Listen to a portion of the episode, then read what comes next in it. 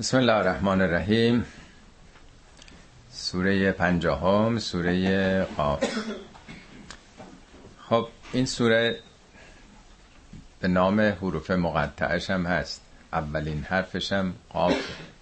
آیه اول قاف و قرآن المجید.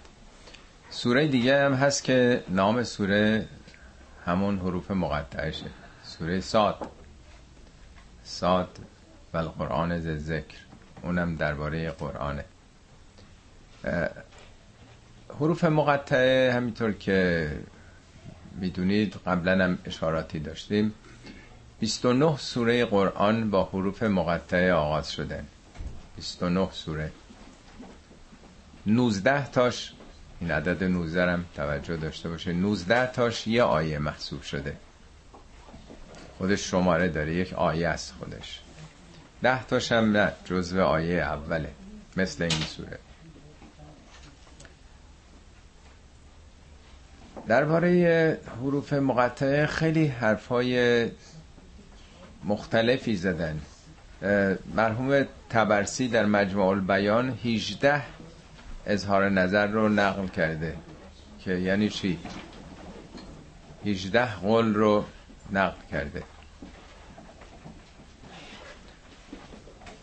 بنابراین یه امر خیلی مورد اختلافه که اینا چی می‌خواد بگه.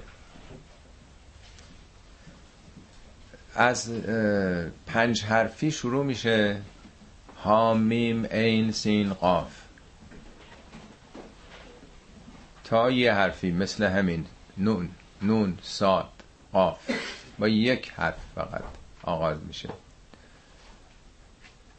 یا هفت تا سوره است که با هامیم آغاز میشه که یه مجموعن. شش تا سوره با الف لام را. بعضیا تکرار میشه. تاسین مثلا. تاسین میم. بعضیا گفتن این اصلا یه رمزی بین خدا و رسول بوده. بقیه خبری ندارن. پیامبر می‌دونسته اینا چه معانی داره. ولی مرحوم تبا تبایی در اون تفسیر المیزانش یه مطلبی رو نقل می‌کنه یه روایتی از اهل تسننه که از حضرت علی اهل تسنن نقل کردن که فرمود برای هر کتابی برای هر چیزی یک چکیده یک اصاره وجود داره. اصاره قرآن هم حروف مقطع است. یعنی در واقع به تعبیر امروزی کد. هر حرفی نماینده یه چیزی هست دیگه. خیلی حالا اسم کشورهای خلاصه است دیگه. USA مثلا. یا میشه مطلب خیلی بزرگتری رو با یک حرف فقط نشون داد. بر حسب اینکه روابط دو طرف چقدر نزدیک باشه میگن تا میگه ف میره فرزاد. می‌فهمه طرف. با یه اشاره ای به جای که هی تکرار بکنه کلام رو میره سر اصل مطلب. و مرحوم تباتبایی میگه که به نظر می‌رسه که حروف مقطعه مشترک در ابتدای سوره ها دلالت بر اشتراک مزامینش می‌کنه. یعنی اگه 6 تا سوره با الف لام را آغاز شده اینا از یه چیزی دارن صحبت می‌کنن. یا سوره هایی که با حامیم آغاز میشن یا تک تک اشتراک حروفش مثلا. اگر سوره یاسین با یس شروع میشه یه و سین سوره های این ارتباط پیدا می‌کنه با سوره مریم که اونجا یه داره یا با سوره های تاسین تاسین میم. همه اینها یک ارتباط و انسجامی با همدیگه دارن. خب بعدها مرحوم رشاد خلیفه از موقعی که کامپیوتر در واقع عمومی شد و مردم دسترسی پیدا کردن که محاسبات رو با کامپیوتر انجام بدن و به راحتی شما می‌تونین سرچ بکنین که مثلا تو این سوره چند تا الف اومده چند تا ب اومده. او برای اولین بار حدود شاید مثلا گمانم نزدیک 35 40 سال پیش اگه اشتباه نکنم جز اولین کسانی بود که با کامپیوتر چون تو امریکان بود تونست این محاسبات بکنه. متوجه شد که در این 29 سوره که با حروف مقطع آغاز شده اینا مذربی از عدد 19 یعنی خب دیگه این شمارش چشمی هم نیست که آدم بگه که ادعاست یا نظر خودشو خواسته بگه. هر کسی می‌تونه خودش چک بکنه. که آیا اینطور هست یا نه. حتی یه حدیثی رو بیان کردن که پیامبر میفرماد که فکر نکنید الف لام میم یه حرف کامله. الفش کامله لامش کامله میمش هم کامله. و ایشون نشون داده بوده که تنها حروف مقطعه ای که تک تک اجزایش هم مضرب 19 الف لام میمه. بقیه با هم جمع بشه. تا سین میم. اگه تعداد تا و سین و میمو توی اون سوره جمع بکنید مذربی از 19 یعنی قابل تقسیم بر 19 است. هیچ خارج قسمتی نداره. البته او وارد این مطلب نشده بود که خب حالا که چی؟ اینا چه معنایی میده؟ مرحوم تبا نوشته بود اگر کسی فرصت بکنه بتونه اینها رو با هم مقایسه بکنه چه بسا به معانی اینها بتونه پی ببره؟ که قبلا توضیح هم خدمتتون داده بودم که یه مطالعاتی هم تو این زمینه شد و به حال به یه نتایجی رسیده شد که خب حالا اینو چی می‌خواد بگه؟ هدف از این کلمات چیه؟ قبلا می‌گفتن که اینا کاری به ما نداره یه رمزی بین خدا و رسول. خب رمز خدا و رسول برای چی تو قرآنی که مسلمان ها باید بخونن اومده؟ پس یه چیزیست که به ما مربوط میشه. امکان این امور وجود نداشته ولی خب تو زمان ما دیگه خیلی ساده شده و خیلی راحت. فرزن شما اگر اون هفت تا سوره که با هم میم آغاز میشم خیلی هم مفصل هم هست از سوره چهلم تا چهل و شیشم شیش تا سوره شیش تا, شیش تا سوره. نه هفت تا میشه با چهل و شیشم خب اینا خیلی مفصله. چطور میشه فهمید که این هامیم تو اینا چه معنا داره؟ ولی خب شما قشنگ الان می‌تونین با کامپیوتر در بیارین که فقط دو تا کلمه است که درش هی جیمی و میم داره. مشتقات دو کلمه است. یکی حکمت یکی رحمته. این هفتا سورم داره از نزول قرآن صحبت می‌کنه. تنزیل قرآن. تنزیل قرآن از کدوم صفت خدا ناشی میشه؟ یک رحمت خدا. رحمت او ایجاب می‌کرد که گمراه نباشن بندگان. دو حکمت خدا. پس از سرچشمه رحمت و حکمت که هدایت برای پیامبران برای انسانها ناشی شده. اینو دیگه آمار نشون میده که هیچ کلمه دیگه در این دوتا سوره وجود نداره که شامل این دوتا حرف بوده باشه که تو هر هفته تکرار بشه. خب من خیلی وقت نگیرم. در این سوره قاف فقط آمده. جالب این که تعداد قاف این سوره رو بشمارین 57 است 57 تا سه تا 19 تاست دیگه. تو یه سوره دیگه هم قاف اومده سوره شورا. ها میم این سین قاف. قاف تو اون سوره هم درست 57 است 57 و 57 میشه چقدر؟ 114 تا به اندازه تعداد سوره های قرآنه. میشه 6 تا 19 تا. جالب اینه که کلمه قرآن هم تو خود قرآن 57 اومده. البته 58 اومده. ولی یکیش میگه کافران میگن که اگه راست میگی قرآنی بیار غیر هازا غیر از این. پس اون یکی راجب قرآن نیست. میگه قرآن دیگه. اون چه که راجب این کتابه 57 است. اون 58 یه دونش تقلبیه به قول معروف. اشاره به این کتاب نیست. پس همین سوره 57 تا قاف داره. هم سوره شورا 57 تا و هم کلمه قرآن در خود قرآن 57 بار اومده. اینا فقط ملاحظات در واقع آماریه. آیا پیامبر نشسته اینا رو کم و زیاد کردن؟ شمردنش یه حسابی بوده؟ اینا برای اینکه جلب توجه بکنه. خب پس هم اول این سوره با قاف آغاز میشه با قرآن هم آخرین آیه که میگه که در واقع فذکر بالقرآن من یخاف و وعید با این قرآن اون کسی که از این هشدارها بیم داره آگاهش بکن. معمولا اولین آیه هر سوره جنبه مقدمه داره فهرست داره آخرین آیه هم جنبه جنبندی و نتیجه گیری.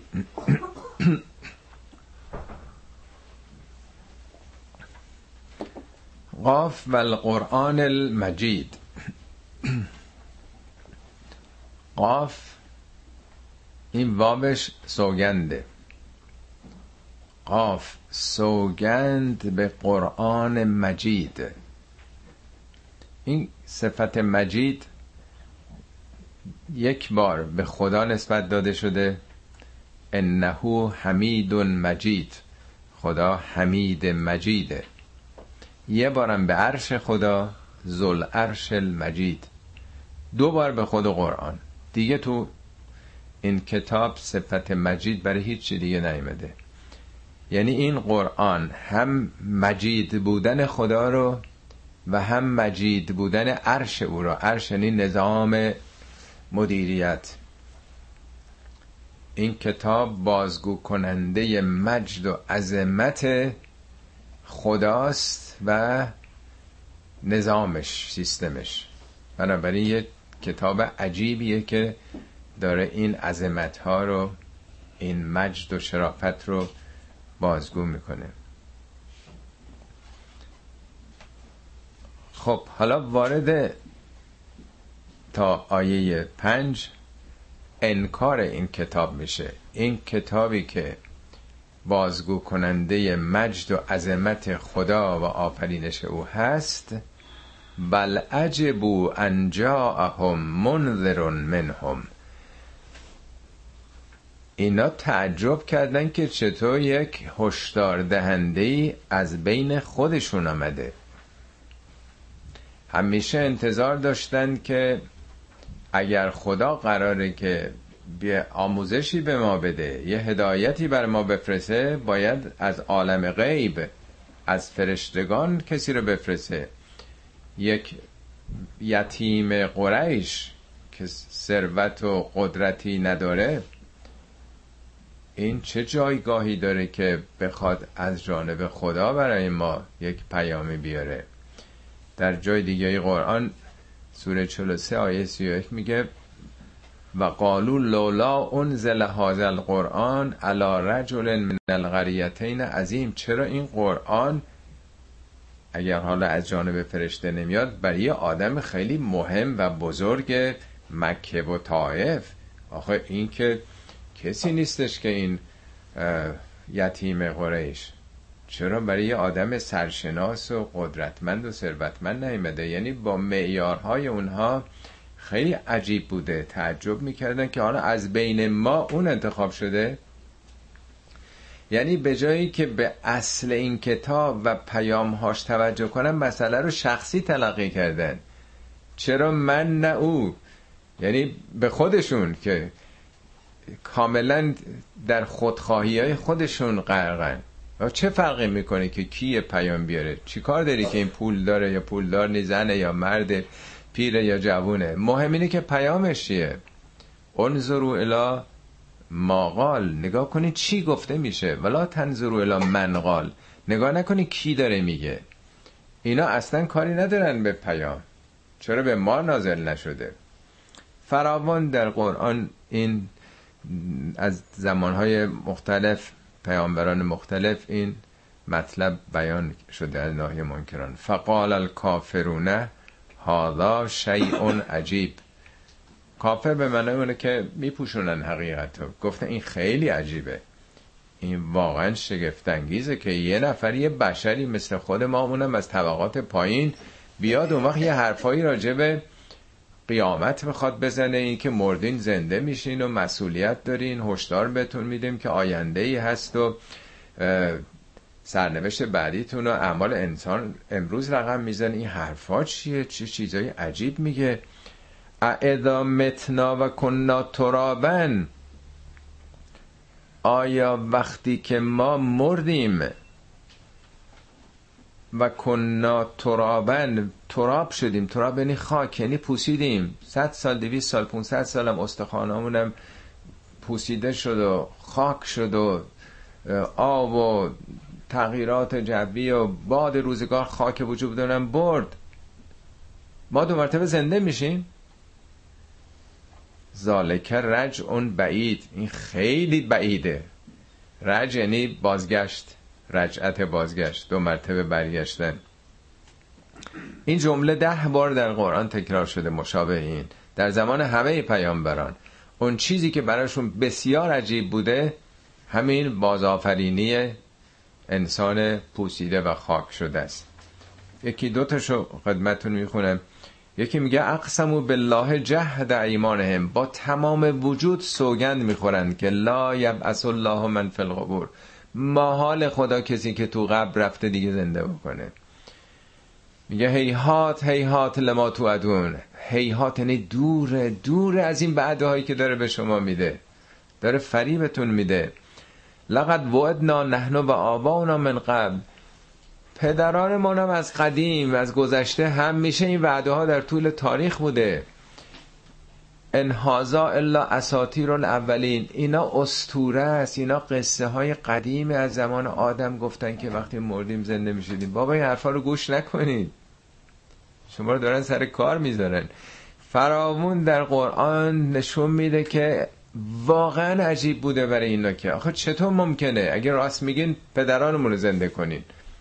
مثل اینکه حالا دست پیامبری که می‌تونه اونا رو زنده بکنه. خب اینا ادعاهای اوناست که قرآن مهمترین چیزش پیامش در اون دو سه سال اول قیامته که اونم با قافه. این دوتا سوره راجع به قرآن و آینده قیامت داره سخن میگه شورا و این سوره. حالا پاسخشونو میده. لقد علمنا ما تنقص الارض منهم.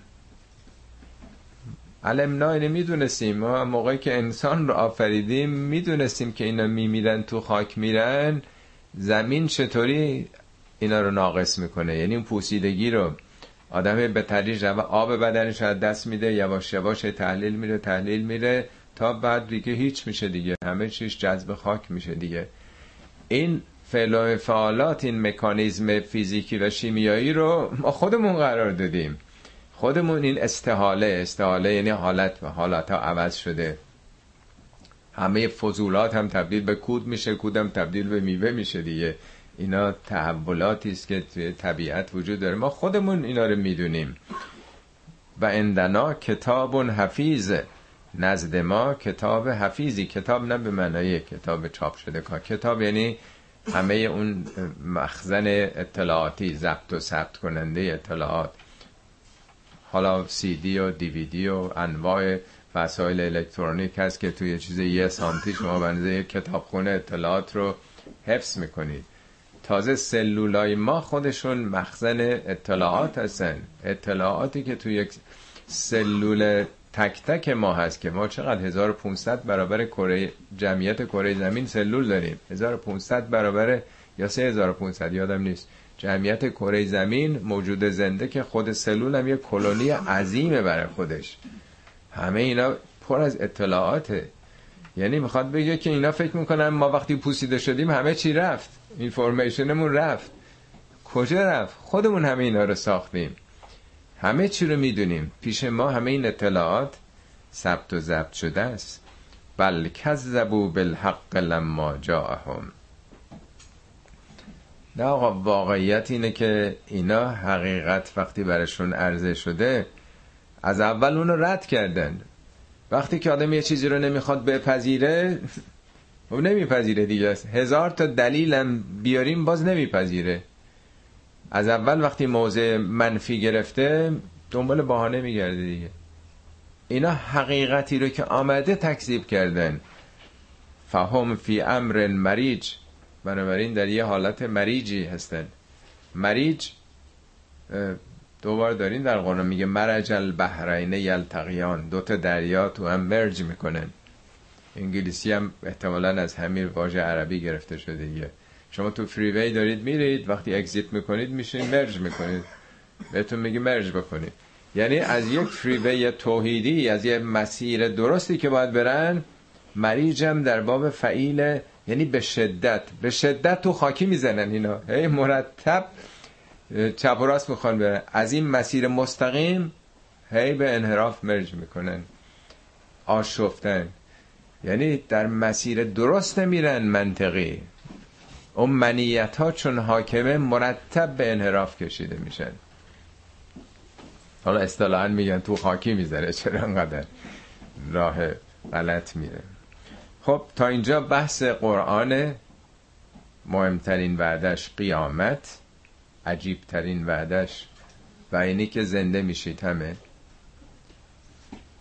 و اینی که اطلاعاتتون جای دوری نمیره سیستم پیش خود ماست. خودمون آفریدیم شما رو. حالا این سبک قرآنه که خیلی ها براشون عجیبه که قرآن چرا شاخه به شاخه میپره؟ مطلب عوض میشه. ولی به ظاهر عوض میشه. داره یه منطق دیگه ای رو مطرح می‌کنه. تا اینجا آیات تشریعی قرآن شریعت اومده داره میگه حالا می‌بره دست ما رو می‌گیره توی آیات تکوینی. از تشریع به تکوین. تکوین یعنی طبیعت. دو سه تا آیه یه اشاره از اونجا می‌کنه. افلم ینظرو الی السماء فوقهم؟ آیا اینایی که منکر میشند این ربوبیت رو این وعده خدا رو هیچ نگاهی به آسمون بالا سرشون نکردند؟ سما با الفلام اومده همون آسمان زمینه طبقات هفگانه جو در واقع. کیف بنیناها؟ ما چگونه این رو بنا کردیم؟ 13 14 تا آیه قرآن اینا رو توضیح میده که میگه از اول زمین که جوی نداشت حالت دودی بود. ما هفت طبقه کردیم و اوحی فی کل سماء امرها. function هر آسمانی رو به او وحی کردیم هر کدوم در جایگاه خودشون.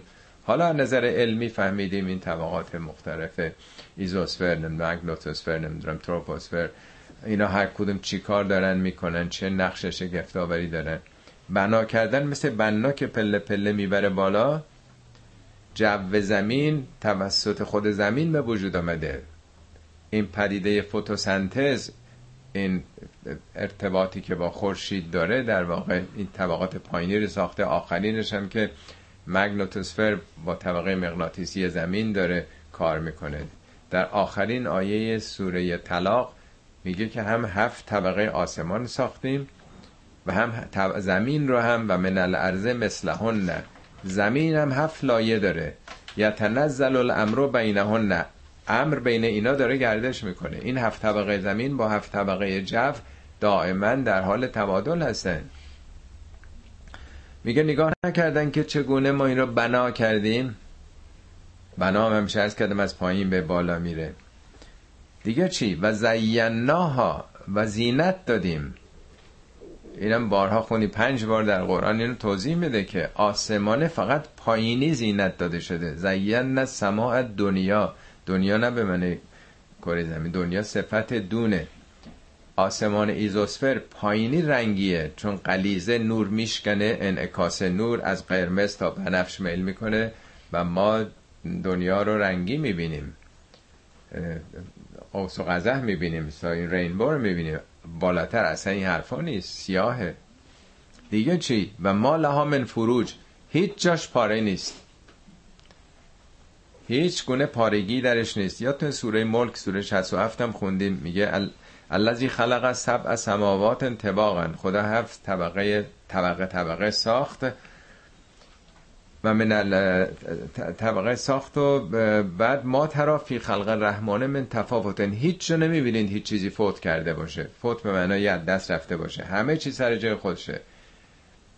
بعد میگه که هیچ جاش پارگی نداره. هل ترا من فطور؟ هیچ جا می‌بینی جا پاره شده باشه؟ سمرج البسر کرتین. هی نگاه بکن. باز نگاه بکن. انقدر نگاه بکن تا چشمت خسته بشه. هیچ جاش در واقع پارگی نداره که این عناصر جوی این سنگ ها یه جایی وارد بشه نقطه کور نداره. هفت لایه محکم سب شدادن رو زمین گذاشتیم. یعنی خدایی که این تدبیر نظام حفاظتی حیات رو گذاشته اون ناتوانه که یه انسان دوباره به زندش بکنه. این یه نگاه به بالا. آیه بعدی. میگه حالا به زیر پاتون نگاه بکنید. ول ارزم مددناها. زمین رو ما گسترش دادیم. یه میلیارد سال که زمین فقط مذاب بود. دائما در معرض این باقی مانده های خورشیدی بود که بعد از تشکیل زمین که حالت مذاب و داشت به زمین میخوردن. اصلا قابل زیست نبود. همش هم بعدا آب گرفت سر سر زمین. و یواش یواش خشکی ها پدید آمده این خشکی ها اضافه شدن اضافه شدن. مددناها یعنی امتداد دادیم. خشکی ها امتداد پیدا کرد. برای اینکه دیگه تکون نخوره زلزله و آتش فشان دائمی نباشه القینا فیها رواسیه. لنگرهایی براش قرار دادیم. لنگر کشتی رو بهش راسیه میگن. و اینا کشتی رو آب این برابر میره دیگه. حوزای قدیم یادتونه خونهای قدیم برای اینکه زمستون یخ نزنه چوبی مینداختن چون یه تکون بخوره مانع از یخ زدن می‌شد دیگه. کوهام قشر جامد و که فوق العاده نازکه روی اون قشر مذاب زیر مثل چنگال نگه داشته. نمی‌ذاره قاره ها حرکت محسوس بکنن. در طول میلیون ها سال جابجا جا میشن ولی ما نمی‌فهمیم. یعنی مزاحم کسی نیست. انقدر نادیدنی سالی یکی دو اینچ مثلا حرکت می‌کنن که اصلا تأثیری نداره. خب پس هم زمین رو حالا میگه و هم داره کوه ها رو میگه و هم انبت نافیها من کل زوج بهیج. در این زمین زوج یعنی انواع. انواع گیاهان گونه های مختلف گیاهی گل های مختلف. بهیج یعنی بهجت آور. لذتی نمی‌برید این گل ها رو می‌بینید انواع و اقسام. پرنده ها رو حیوانات رو چه احساسی بهتون دست میده؟ اون بهجته بهجت خوشحالی بهیج فعیله به شدت نشاط آور و زیبایی های خیره کننده تو آیه قبلی سه تا موضوع رو میگه اینم سه تا. بعدا آیه بعدیش. تبصرتن همه اینا برای اینکه بصیرت پیدا بکنید. یعنی اینا هم مایه بصیرته. و ذکرا لکل عبد منیب. و اینا تذکره ولی برای کی؟ نه اینکه هر کسی حالا دانشمند زیست شناس شد زمین شناس شد حتما عبرت بگیره. نه اون دنبال کتابش و معروفیتش و استادیش هست و دانشش و رقابت هایی که تو این محیط هست. الزامن داشتن علم که آدم رو به هدایت نمیرسونه. علم چراغه. با چراغ میشه دزدی گزیده تر کرد. چو دزدی با چراغ آید گزیده تر برد کالا. برای عبد منیب. کسی که عبد خدا باشه نه عبد خودش یا عبد دیگران سرسپرده دیگران. منیب یعنی چی؟ به زنبور اصل میگن نوب. برای اینکه دائما به کندو برمیگرده. هر یه بار میره شهدی رو میره دو مرتبه میاد میره دو مرتبه میره میاد. تکرار توبه رو میگن انابه منیب کسی است که دائما داره برمیگرده به خدا. در واقع شما می‌تونین یه کشتی کشتی قدیم ارز می‌کنم. بادی رو در نظر بگیرین. یه قایقی یه کشتی که داره در اقیانوس بی حساب و کتاب داره میره جلو. دائما در معرض موجهای مختلف و طوفانه. این کشتی بادبان داره. و یه سکانی داره و یه قطب نمایی داره دیگه. این ناخدا دائما باید پشت اون فرمان کشتیش باشه با قطب نما و نقشه که داره موقعیت خودشو بسنجه که من از اینجا حرکت کردم از این بندر از اروپا حرکت کردم می‌خوام برم نیویورک. با چه زاویه ای تو این اقیانوس باید برم تا به اونجا برسم؟ قطب نما داره و نقشه مسیر. خب ولی دائما باد که ماده صد درصد موافق که نیست که اونجا که می‌خوایم. پس هر لحظه ممکنه چپروی یا راستروی بکنه. یه لحظه کشتی تایتانیک راستروی کرد زد به اون کوه یخ همشون مردن. پیشرفته ترین فنی ترین کشتی زمان خودش. مهمترین به افتخار تکنولوژی انگلستان صنایع کشتی سازی. یه ذره اشتباه رفت به کجا کشید؟ به این میگن منیب. کسی ناخدایی که دائما با هر چپ رفتن راست رفتن برمیگردونه رو خط مستقیم. اینا برای کسانی است که ما صبح تا شب دائما در معرض خشم و حسادت و خیلی چیزا هستیم. حرس و حسادت. دائما داره کشتی وجودمون تندروی می‌کنه کندروی می‌کنه. افراط می‌کنیم تفرید می‌کنیم. منیب کسی است که دائما برگرده این که من کتاب راهنمای عملم چجوری داره میگه. خودش رو صاف بکنه. همین.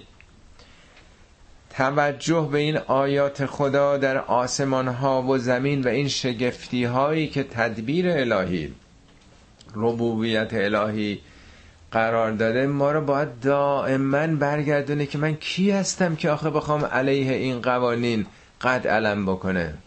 من جز هماهنگ شدن با این نظامات و تسلیم شدن به این نظامات چه حقی دارم منیت های خودم رو حاکم بکنه؟ فقط دنبال شهوات و خواسته ها و هوایج دل خودم باشه. تبصرتن هم بصیرت میده و هم ذکر. ذکر مقابل نسیانه. ذکران مبالغشه. دائما خود رو بیدار نگه داشتن. دائما از نسیان و فراموشی خود رو به هوشیاری نگه داشتن که خوابش نبره آدم. خبر به ما نمیدن که کی میاد جناب اسرائیل. هر لحظه در خطر هستیم. وقت خیلی کمه. به خودم باید بیش از همه بگم. ولی این آیات داره به همه میگه. دیگه چی؟ و نزلنا من السماء ماء مبارکن. از این آسمان بالا سرتون آب مبارکی رو فرو ریختیم. مبارک برکه به آبی میگن که وایساده دیگه. یعنی این باران موقت نیست که یه سال بیاد یه سال نیاد. ده سال بیاد یه سال نیاد که همه دستاورد ده سال درختم خوش بشن. مبارک مثل آب برکه که هست. برکت یعنی نعمت ثابت پایدار همیشگی خب با این باران چه کردیم؟ فانبتنا بهی جنات و حب الحسید. باغهایی و مزارعی. حالا به بگه مزرعه میگه حب الحسید.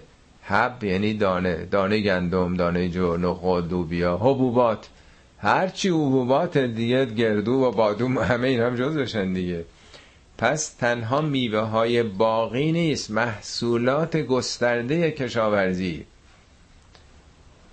دیگه چی؟ و نخل باسقات لها تل نزید درخت نخل بلند بالا برافراشته که لها تل اون نزید تل اون چی که طلوع می‌کنه یعنی شکوفه ها شکوفه های نزید داره. نزید یعنی بر هم چیده شده. یه شاخه مثل چتر داره خورما وقتی که این میوه میده یه چتر ماننده. همش در واقع قشنگ منظم چیده شده.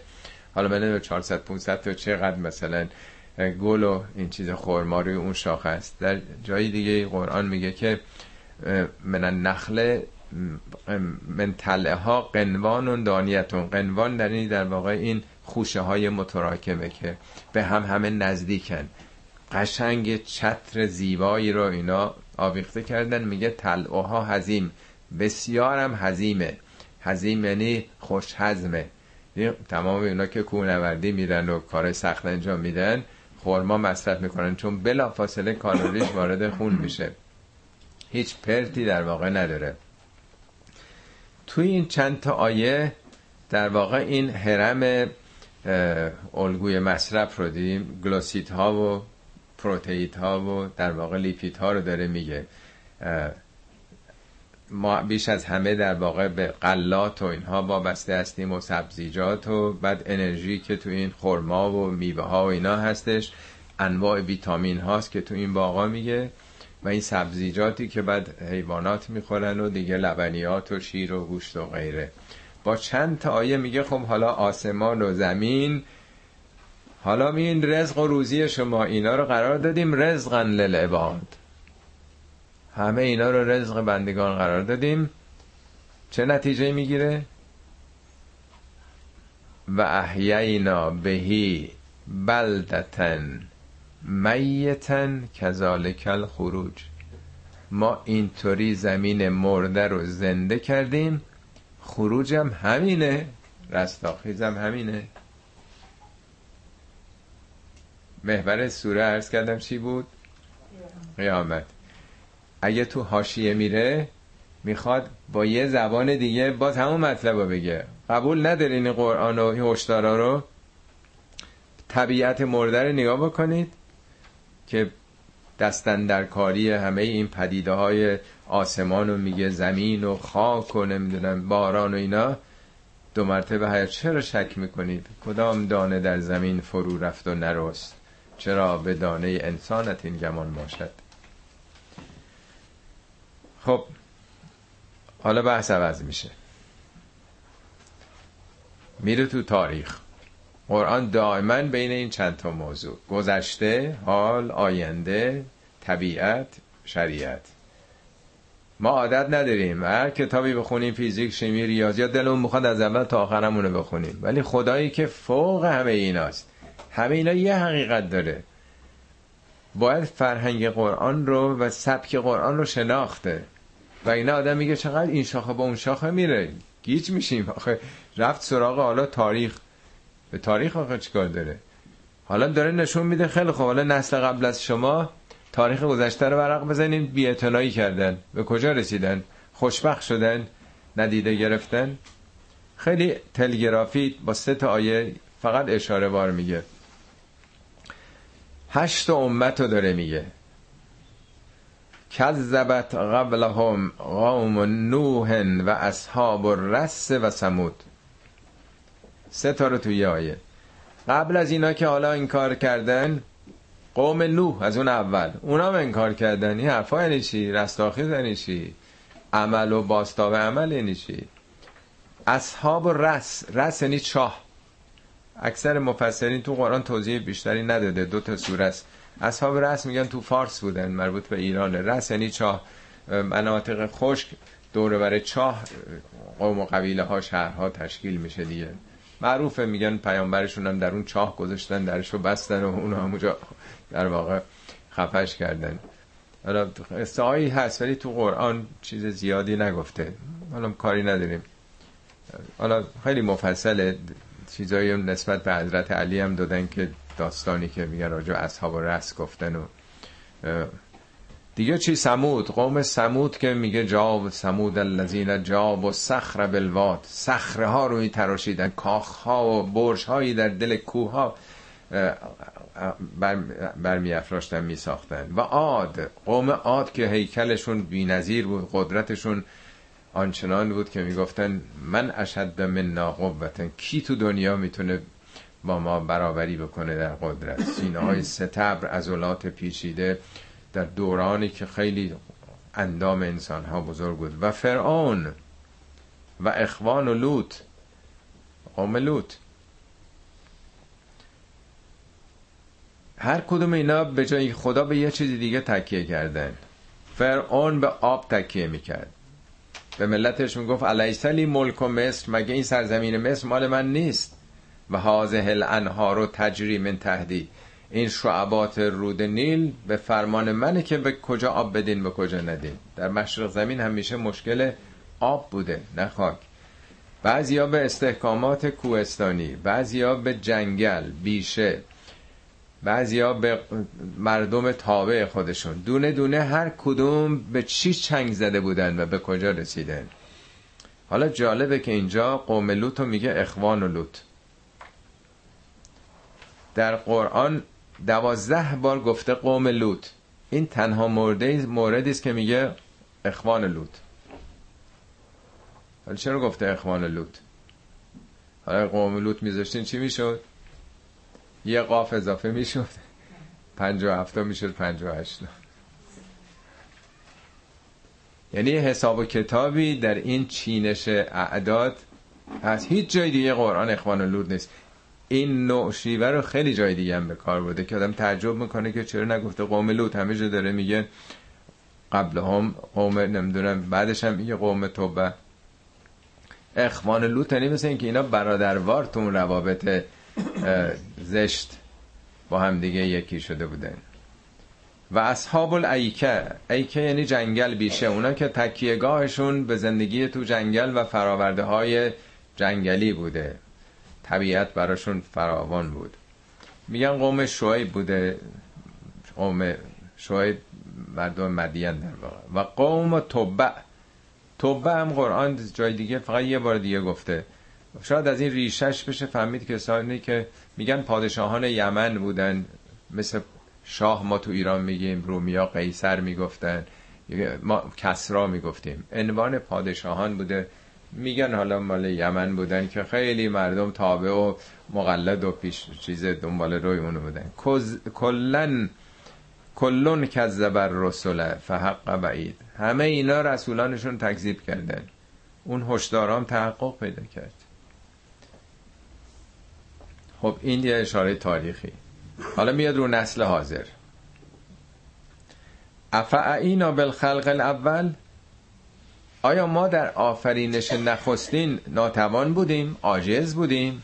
این عظمت و میلیاردها کهکشان رو آفریدیم؟ آن چیزی که تالا گفته شد ما خسته شدیم؟ بل هم فی شک فی لبس من خلق جدید.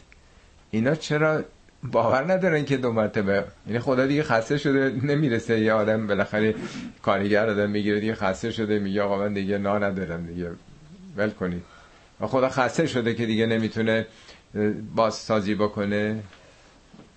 بل هم فی لبس من خلق جدید. اینا در خلقت جدید در آفرینش جدید در انشای دیگه لبس یعنی لباس. لبس یعنی پوشیدگی. اینا مثل اینکه جلو چشمشون پوشیده است. نمی‌بینن این حقایقو تلبیس یعنی یه میوه فروشی که میاد میوه رو برمیگردونه. قسمت خراب پایین می‌ذاره. یا آدم یه جوه میوه می‌خره میده درشتار رو رو گذاشته ریزه اون زیره اینجا هم خیلی هستا. اینا رو بهش میگن تلبیس. میپوشونن حقیقتو. قارچ خریدین از این بریا خریدین که کاملا درشتاش روش اون زیر می‌بینیم و اونا که کاله این معمول دیگه. میگه اینا هم پوشیده شده عقلشون. چشمشون چرا نمی‌بینه حقایق رو؟ فی لبس من خلق جدید. اگه کسی نخواد بی خودی تکذیب کنه که آقا دورورمون تمام چشمندازامون داره آفرینش جدید رو نشون میده. این همه خود انسان ها چطور خدا دیگه نمی‌تونه؟ فکر می‌کنین قیامتی و زنده شدن مجددی نیست. ولقد خلقنا الانسان و نعلم ما توسوس به نفسه. ای ما خودمون آفریدیم شما رو. خلقنا الانسان. این که میگه خلق ما این رو آفریدیم. یعنی غریبه که نیافریده. ما خودمون آفریدیم و نعلم ما توسوس به نفسه. ما که می‌دونیم که نفسش داره چی بهش وسوسه می‌کنه. چطور فکر می‌کنید ما قافلیم؟ و نحنو اقرب الیه من حبل الورید. ما از نمیگه من ما از رگ گردن حالا حبل الورید رو میگن رگ گردن یا بعضی گفتن چیز تنفسی بعضی گفتن رگ قلب. حبل یعنی ریسمان. وریدم البته به سیاه رگ میگن از ریشه وروده ورود یعنی به آباور در زمان عربی میگه فارسلو واردهم. اون آباورشون رو سر چاه فرستادن که آب بکشه.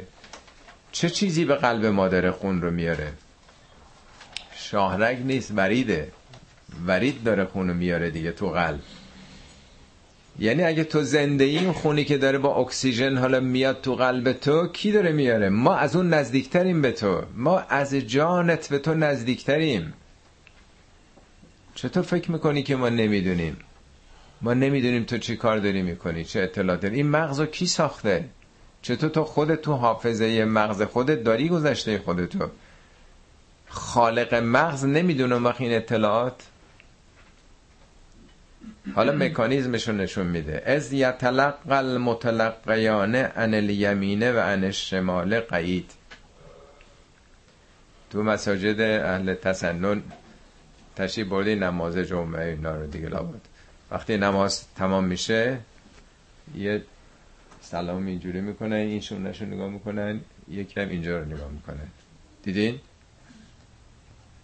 من اول فکر می‌کردم قدیم که دارن به سمت راستشون سلام مثل ما این که نشسته یکی بر اوایل هم بودم فکر می‌کردم به من دست میبردم میدم نه من رو نمی‌بینم بعد فهمیدم نه به شونهشون دارن نگاه می‌کنن. معتقدن که یه تو شونه راستمون یه فرشته ای هستش که کار خوبمونه می نویسه یکم رو شونه چپه. اشکالی نداره ها. همه ما هم کم و بیش هم اینجوری فکر می‌کنیم. نمی‌خوام بگم اینطور. ولی این یه درک در واقع ابتدایی قضیه است. اینجا نگفته رو شونه. میگه دو تا برداشت کننده تلقی یعنی چی؟ میگه آقا از این مطلب چی تلقی کردین؟ تلقی شما از این مطلب چی بود؟ این کتاب خوندین تلقی چی بود؟ یعنی چی؟ یعنی چی برداشت کردی؟ چی فهمیدی؟ چی درک کردی؟ دو تا نیروی گیرنده جلوی کسی وقتی دوربین باشه دائما داره می‌گیره تصویر رو. یک ضبط صوت باشه داره می‌گیره دیگه. متلقیان دو نیرو داره از شما می‌گیره. ان الیمین و ان شمال. از راست و چپ. حالا راست چپ هم باید فکر کنه شونه راست و چپه. صحبت شونه نیست. یمین یمن در قرآن به معنی خجستگی خوبیه. شمال هم شومیه در واقع. قرآن موارد زیادی آمده. کارای بد و خوبتون همه چی داره گرفته میشه. یعنی اطلاعات داره گرفته میشه. قعید. قعید از همون قعوده. قعود یعنی کسی که نشسته. یه دوربینی میگن کار گذاشتن. بالای هر ساختمانی یه دوربین نشسته. موقت نیست که بیان برش دارن. یعنی جاسازی شده تعبیه شده. یعنی این نیروها در شما تعبیه شده است. حافظه سلولی شما داره می‌گیره این اطلاعاتو. نه تنها مغزتون. یه بار که خدمتون چند بار عرض کردم که یه سلول ما تعداد کودایی که هست هر ثانیه سه تاشو بشمارید 24 ساعت هم بشمارید ثانیه سه تا. 31 سال طول می‌کشه که کودای فقط یک سلول رو بشمارید حالا تا این حد شما تازه فهمید حالا فهمیدیم. آینده فکر می‌کنیم اطلاعات حالا کجا میره. میگه این نیروها بر خودتون گمارده شده. در شیش هفت آیه قرآن توضیح میده که پوست بدنتون صحبت می‌کنه. دست و پاتون صحبت می‌کنه. نه صحبت که اینجوری ما می‌کنیم. برای یک مهندس کشاورزی درخت صحبت می‌کنه باش وقتی قطع می‌کنی تمامی حلقه ها داره صحبت می‌کنه. برای یه زمین شناس زمین داره صحبت می‌کنه که چه گذشته در میلیون ها یا میلیاردها سال پیش. همه اینا رو دارن مگه دانشمندا چیکار می‌کنن؟ با زمین دارن حرف می‌زنن دیگه. آسمان داره حرف می‌زنه با ما که این ابر کی میاد بارندگی چه روزی خواهیم داشت. اون کسی که علمش اشراف بر همه اینا هست. اون نمی‌دونه این رو. همه اینا بسرا نشسته شده است در وجود شما. اینها در واقع نصب شده است این سیستم های جلب اطلاعات. بگونه ای که ما یلفظ من قول لفظ به صحبتی که میگن که به از دهان خارج میشه. به اون میگن لفظ. هر چیزی که خارج میشه. آسیا من وقتی میگرده آرد رو بیرون میریزه. اونو لفظ میگن. یا کسی از دهانش آب دهان به بیرون میندازه اونو میگن لفظه. سخنم که از دهان میاد بیرون بهش میگن لفظه. ولی قول خود مطلبه. ما یلفظ من قول هیچ لفظی از دهان شما بیرون نیامده الا لدیه رقیب عتید. رقیب یعنی مراقب. یکی از صفات خدا رقیب دیگه. یعنی مراقب همه چی هست. یعنی سخن شما برش مراقبی هست. عتیدم یعنی حاضر آماده از پیش طراحی شده آماده شده. سیزده بار در قرآن میگه اعتدنا للکافر. اعتدنا این سیستم ما نصب کردیم. تو این خونه این سیستم نصب شده. یعنی سخن شما که بیرون حتی از دهانتون نمی‌خواد بگه نیامده بیرون. یعنی به محضی که این مطلب رو بیان کردین این تو عالم هستی ثبت شده این. این از دعاهای حضرت علی تو نهج بلاغه قبلا بهش اشاره کردم یا اللهم اغفر لی رمزات الالحاظ. خدایا اشاره های گوشه چشم من رو ببخش. بعضی ها رو با نگاه تحقیر نه به اصطلاح face to face تمام نگاه. بعضی ها رو به نگاه تمسخر کم بها داده این گناهه. اللهم اغفر لی رمزات الالحاظ و سقطات الالفاظ. الفاظی که سقط شد. بچه که سقط میشه یعنی قبل از اینکه هفت ماهش بشه شیش ماه بشه نه باید بشه دیگه. سخت بشه دیگه بچه. یعنی سخن باید مثل جنین که در رحم کامل میشه عیان بیاد بیرون. سخنانی که نسنجیده بیان شده سخت شده. سقطات الالفاظ و حفوات اللسان. حفوات یعنی لغزش های زبان من ببخش. اینجا همینه که برای اینکه اینا که این حرفا رو زدن اون بزرگان معنا اینا رو می‌دونستن که سخن که بیاد بیرون از دست ما رفته دیگه. آبیست که ریخته شده و دیگه نمیشه جمعش کرد.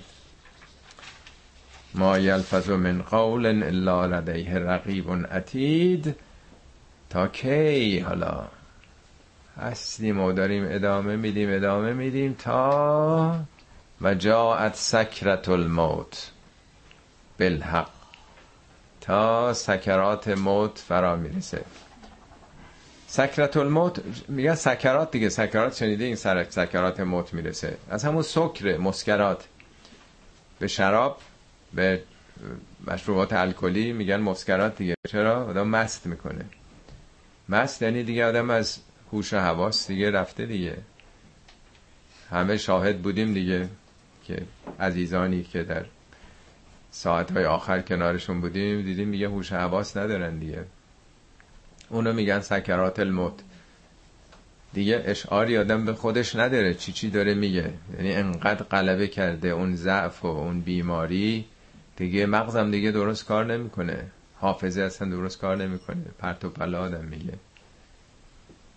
میگه تا می‌رسین اون لحظه آخر دیگه نه تنها جسم دیگه خودتونم رفتین دیگه. سکرات موت داره می‌رسه. بالحق این یه حقیقتیه. ذالک ما کنت منه تهید. این همون چیزیست که در می‌رفتی. تهید یعنی کنار کشیدن عدول کردن فرار کردن. یه عمری ازش فرار می‌کردی. حالا رسید دیگه. میگه اینما تکونو یدرککم الموت. هر کجا باشید بهتون می‌رسه. ولو کنتم پی بروج مشیده می‌خواین تو قصرهای سر به فلک کشیدن باشید. قصرهای با حفاظت ها این که قصری که مانش نمیشه. میگه یه عمری قفلت تا رسید. سه تا آیه بعدی هم حالا میره تو آینده. پس ببینید چقدر همین چند تا آیه از آیات تشریعی شروع کرد. بعد رفت تو آیات تکوینی چند تا آیه بعد. بعد رفت تاریخ و ورق زد. بعد اومد راجع به نسل حاضر حالا میره آینده. و نفخ فی سور در سور دمیده میشه. سور حالا قبلا خیلی صحبت کردم وقتم نیست. سور ظاهرش شیپوره. در تورات هست در انجیل هست. تمام نقاشی ها مجسم ها دیدین که یهودیان به خصوص دارن. شیپور بازآفرینی رو رستاخیز و میشه با شیپور که مثل یه فرشته ای داره شیپور می‌زنه که مردگان از خاک بیان بیرون. همیشه چون شیپور در جنگ ها تو سربازخونه ها حالا تو مداره زنگ می‌زنن علامت یک نوع بسیجه به راه افتادن در واقع این کلمه استفاده شده. یه بارم نشون دادم خدمتون که دقیقا big bang شکل عین شیپور داره. شما حتما تصویرش رو دیدین که big bang انبساط جهان کاملا این حالت الان باز شده. تو تمام کتاب های علمی الان ببینین تصویر از زمان big bang تا حالا شیپوره یعنی جهان با یه شیپور قرآن میگه هم آغازش با یک صوره و هم پایانش با یک صوره. دیدین تو کتاب پژوهشی در پرتو قرآن تصاویرش تو کتاب علمی هم براتون گذاشتن. همه جا بدون استثنا این مثلا فضایی که بعد از بیگ بنگ انتخاب شده از شکل شیپور تبعیت کرده. عین انبساط جهان شیپوریه در واقع. سورم یعنی صورتهای هستی. و نفخ سور دو مرتبه صورتها شکل می‌گیره. قرآن خود یکی از اسامی خدا مصوره دیگه یعنی صورت بخشه. یعنی به هستی به معنا صورت میده صورت های مادی. در مولوی در حافظ فوق العاده زیاد اشعار رجبه صورت هست. نه صورت به اون معنای چهره ما صورت به معنای جلوه های هستیه درختم یک صورته در واقع. دمیده شدن از اونجا که حیاتم با یه دمیده شدنه مثل نسیم بهار این اصطلاحه. و نفخ فی السوره ذالک یوم الوعید. این همون روزی است که هشدار داده شده بود. این تو سوره پیش سوره ای مثل این سوره از این هشدارها تکرار نشده. سوره اصلا با همین کلمه هم ختم میشه. و جاعت کل نفس معها سائق و شهید. هر نفسی هر موجود زنده که در این پشت زمین میزیسته خواهد آمد. معها سائق و شهید. همراهش یک سائقی هست و یک شهید. سائق یعنی سوق دهنده. هیچ کسی به پای خودش نیست که بره. ساق پا چون آدم باش حرکت می‌کنه ساق میگن سائق یعنی یه عامل یه نیرویی داره تو رو می‌بره. بارها عرض کردم که این من دیشب هم بازی فیلمی می‌دیدم این لاک پشتایی که کاملا حساب شده از لب ساحل تخم ریزی می‌کنن. این تخما که در میان اون فاصله 100 متر رو باید به چه سرعتی بیان که در این مسیر اون کلاغا و اونا می‌دونن کی باید بیان وقتی هم که تو آب میرن کی داره بهشون میگه که دو, دو هزار مایل دیگه کجا باید برن؟ یه نیرویی داره اینا رو سوق میده. حالا در وجودشونه تو مغزشونه. یعنی این نیست که خودش بخواد بره. میره مثل تخم های ماهی های سمن یا خیلی چیزهای دیگه مثل پروانه ها چه نیروی اینا رو داره می‌بره؟ یه پروانه اتفاقا اینم دیشب دیدم یه پروانه ها تخمشون توی جنگل همه در میاد میرن یه قله این توی افریقا بود. سر یه قله است اونجا باید برن دیت بکنن و ولی کی اینا رو می‌خواد ببره؟ چرا میرن اونجا؟ کی گفته برن اونجا؟ یه نیرویی داره اینا رو می‌بره بالای اون قله.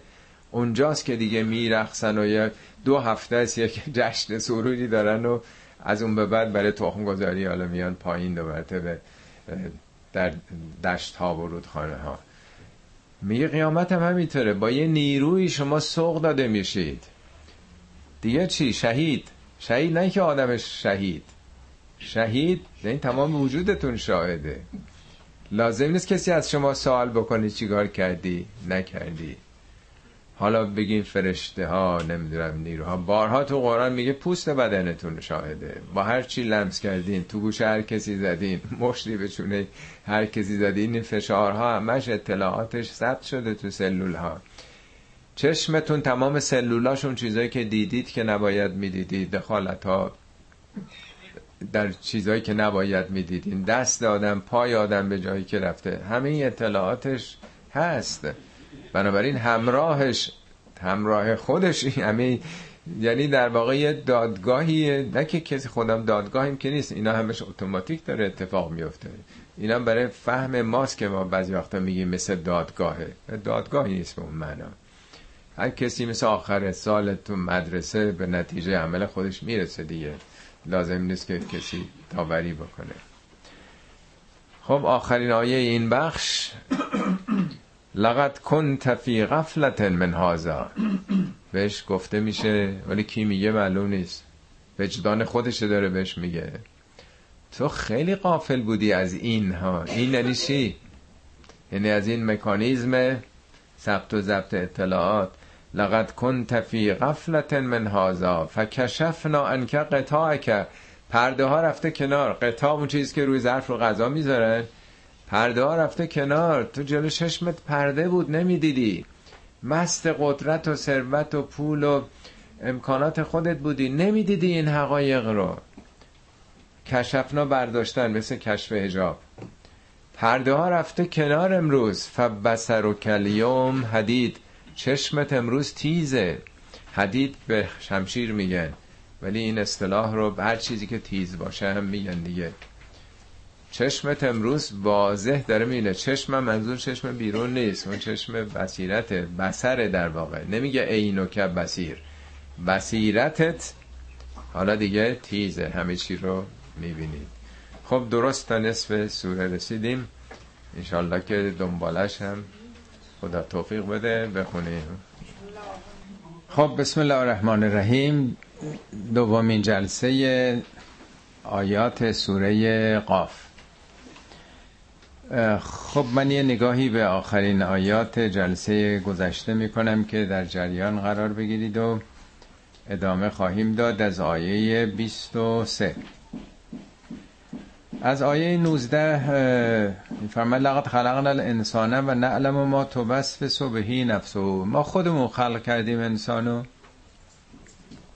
می‌دونیم که چه وسوسه هایی در نفسش وجود داره. یعنی به تمام رازهای درونش هم آگاهیم. ما به او از رگه گردن نزدیکتریم. یا از شبکه خون رسانی که حیاتش تابع اونه به اون نزدیکتر هستیم.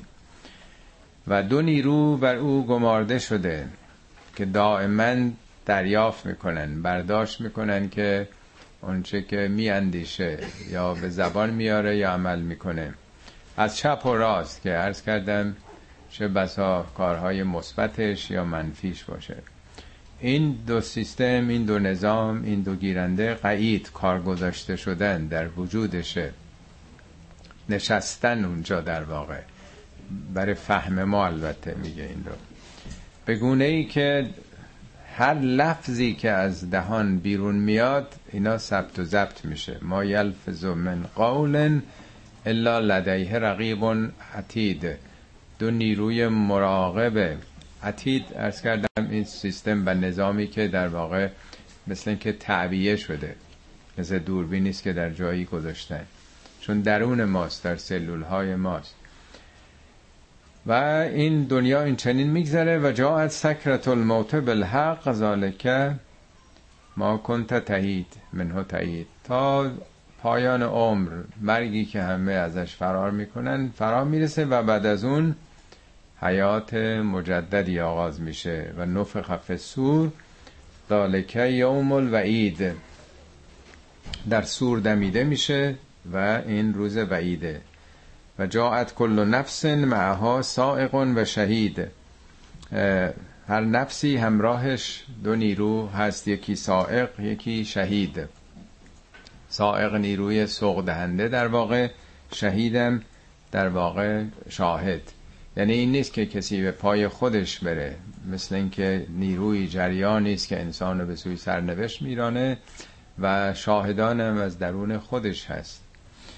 و خیلی تعجب می‌کنه. به او گفته میشه لقد کنت فی غفلت من هازا تو از این غافل بودی از این نظام از این سیستمی که همه اعمال و کردار و گفتار انسان در واقع حساب و کتاب داره غافل بودی. فبسر و کلیوم حدید امروز چشم تو تیز می‌بینه. مسائل در واقع خیلی روشن و واضح هست. این به طور خلاصه اون چند آیه انتهای جلسه گذشته که امروز دنبال اون بحث رو پی می‌گیریم. و قال قرینه هذا ما لدیه عتید.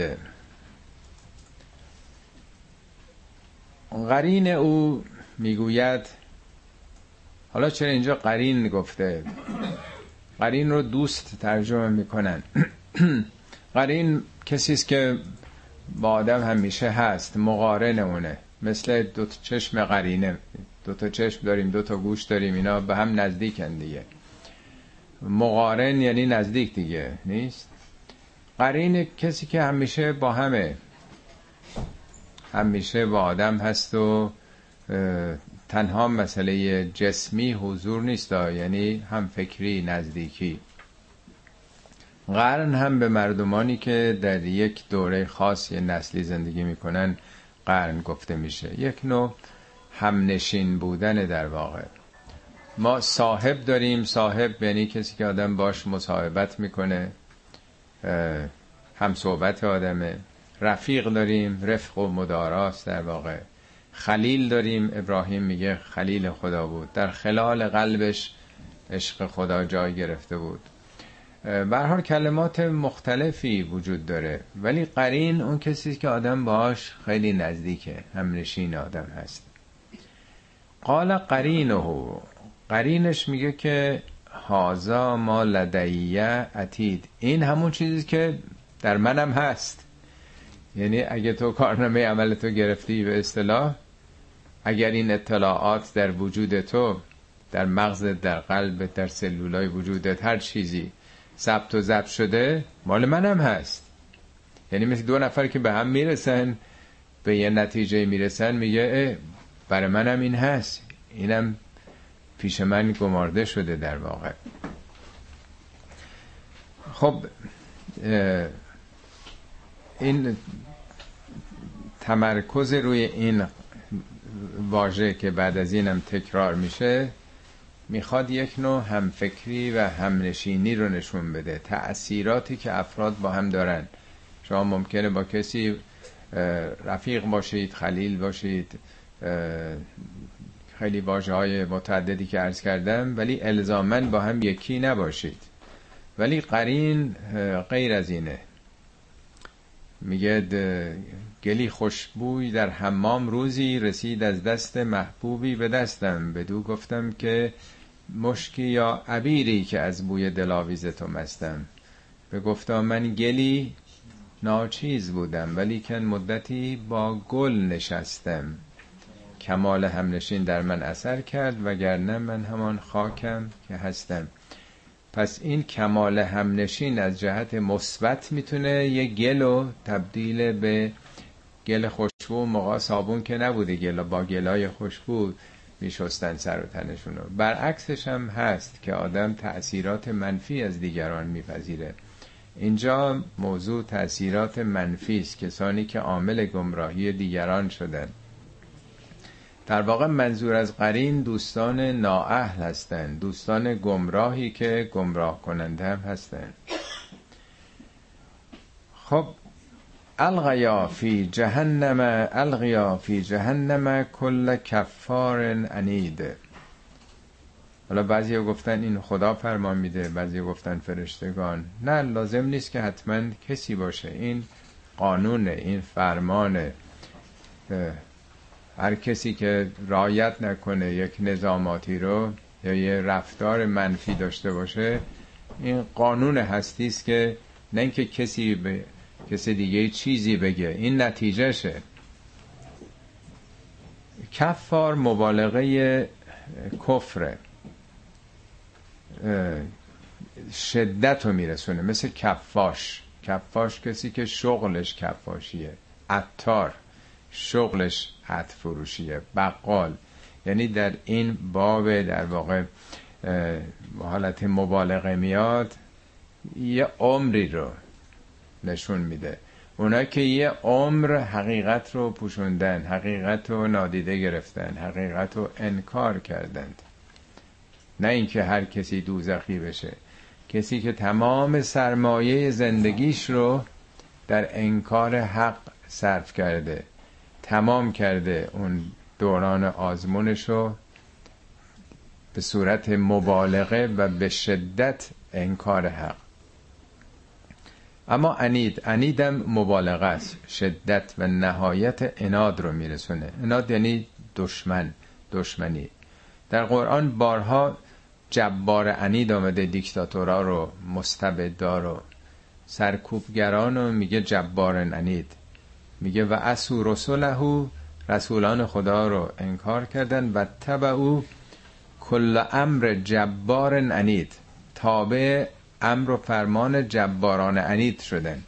این جبار انید به اصطلاح سردمداران و رهبران سرکوبگره.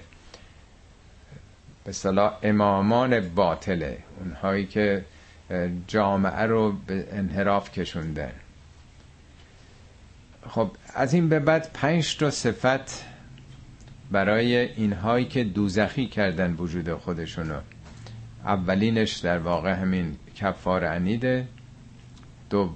کفار دومی انیده آیه بعد مناع للخیر معتد مریب مناعم مبالغه منعه مناع الخیر شنیدین دیگه اونایی که مانع هر کار خیری هن. نه اینکه خودشون نمی‌کنن دیگران رو هم مانع میشن اینم مناع که آمده مثل همون کفاش عطار.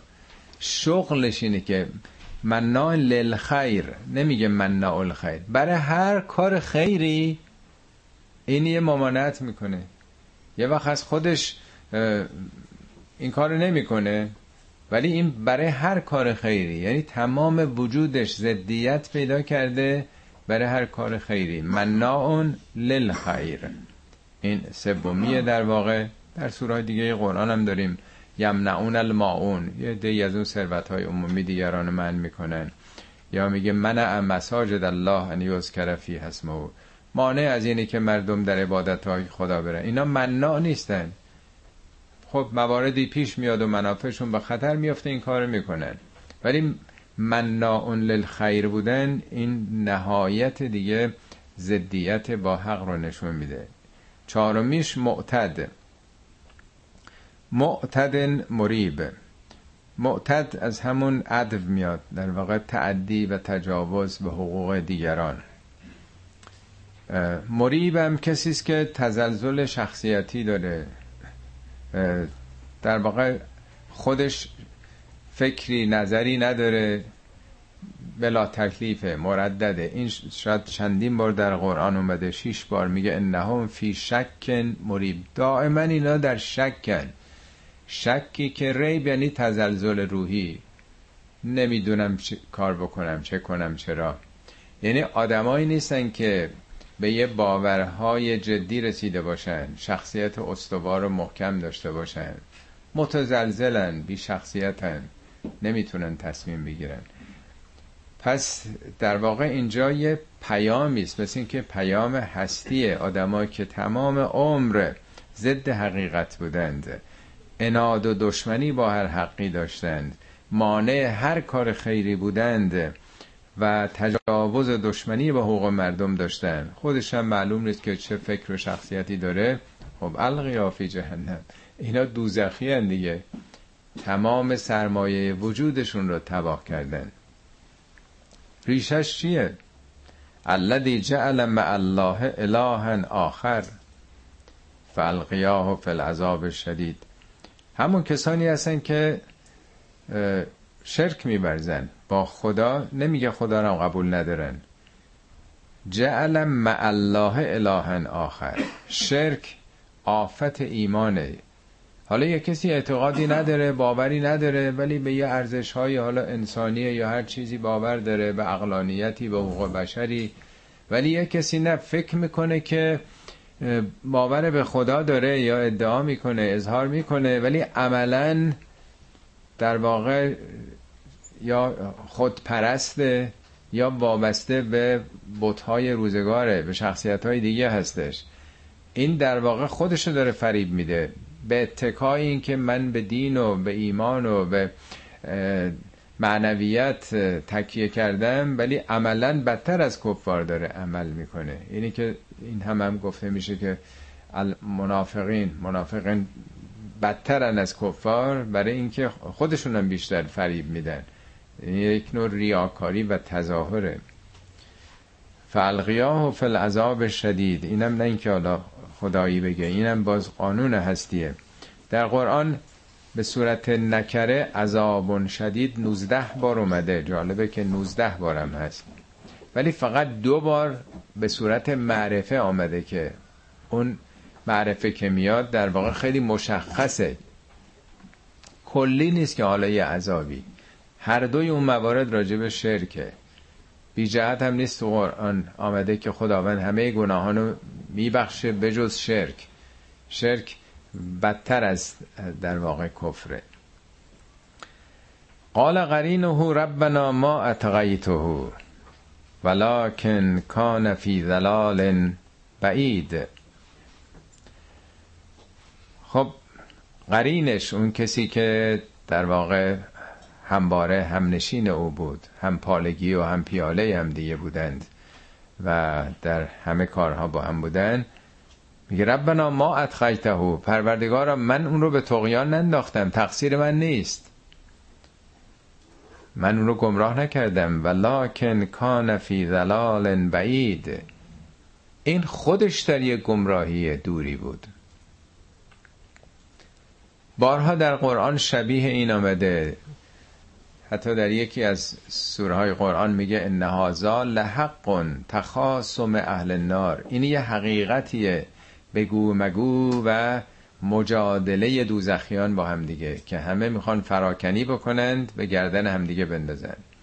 چندین بار در قرآن اومده جدال های مستضعفین و مستکبرین. مستضعفین میگن به تقصیر اینا بود اینا ما رو گمراه کردن اونا میگن کجا ما شما رو دعوت کردیم؟ مگه خدا شما رو دعوت نکرده بود؟ شما که دنبال ما اومدین برای قدرت خودتون بود. می‌خواستیم به یه جایی خودتون رو بند بکنین. اونا باز میگن بر مکر بل مکر لیل اون مکرهای شبان روزی شما بود تبلیغات شما بود که ما رو کشوندین به اون راه. هی تمام اینا رو قرآن نقل کرده. که چطور تابعین و مطبوعین. اونایی که تابع بودن اونایی که مورد تبعیت بودن مستضعف مستکبر بارها اینا به زبانه مختلف آمده که ما امروز بخونیم که اینا هیچ کدوم مسموع نیست هیچ کدوم توجیه کننده نیست. هر دو مسئول هستن. اینجام شبیه اون هستش که می‌خواد از خودش دور بکنه که تقصیر خودش بودین. من نقشی نداشتم. بله. قال لا تختصموا لدیه و قد قدمت الیکم بالوعید. گوید که نزد من با همدیگه که بدو نکنید. بگو مگو نکنید که من پیشتر برای شما این هشدارها رو داده بودم. و یعنی در واقع بیم ها رو داده بودم که هر کسی مسئول خودش هست. نمی‌تونیم بگیم که ما که آمی هستیم. که سرمون نمیشه. ما مقلدیم. ما رساله می‌خونیم. ما از یه مرجعی اطاعت کردیم. اونا مسئولن. اونا پاسخگو هستند حتما شنیدین خودتون که از ما که خدا انتظاری نداره. اونهایی که در واقع عمری درس هایی رو خوندن و ما هم به سخنان اونا گوش می‌کردیم اونا مسئولن. هرگز چنین نیست. خداوند عقل و فهم و درک داده به انسان. میگه لا تقف ما لیس لک بهی علم. هرگز تا علم پیدا نکنی در قفای کسی نرو. یعنی پشت کسی. قفا به پشت سر میگن. دنبال کسی را نیفت حالا دنبال شخص یا کتابش رسالش هر چیزیش.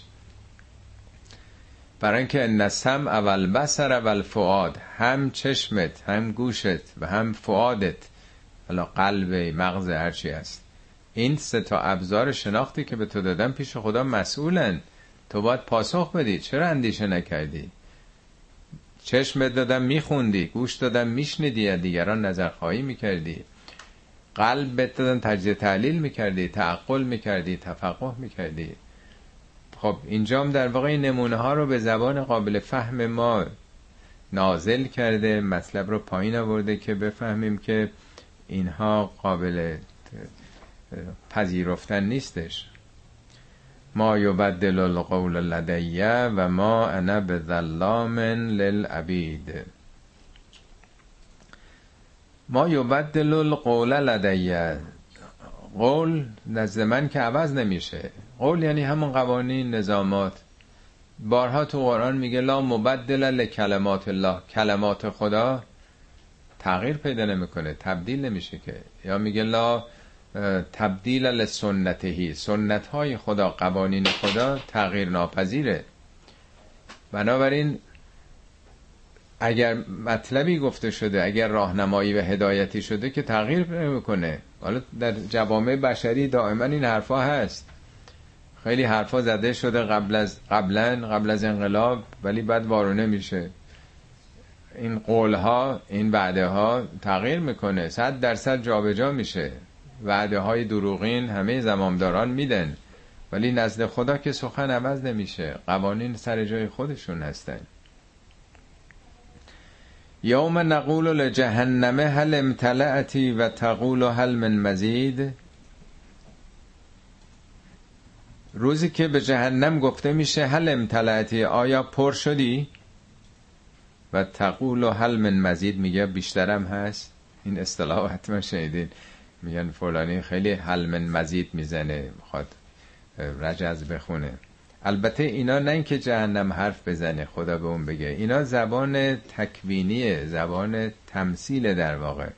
بارها در قرآن شبیه این آمده. جا میگه خداوند به زمین گفت به زمین و آسمان گفتش که قالت یا توعن و کرهن.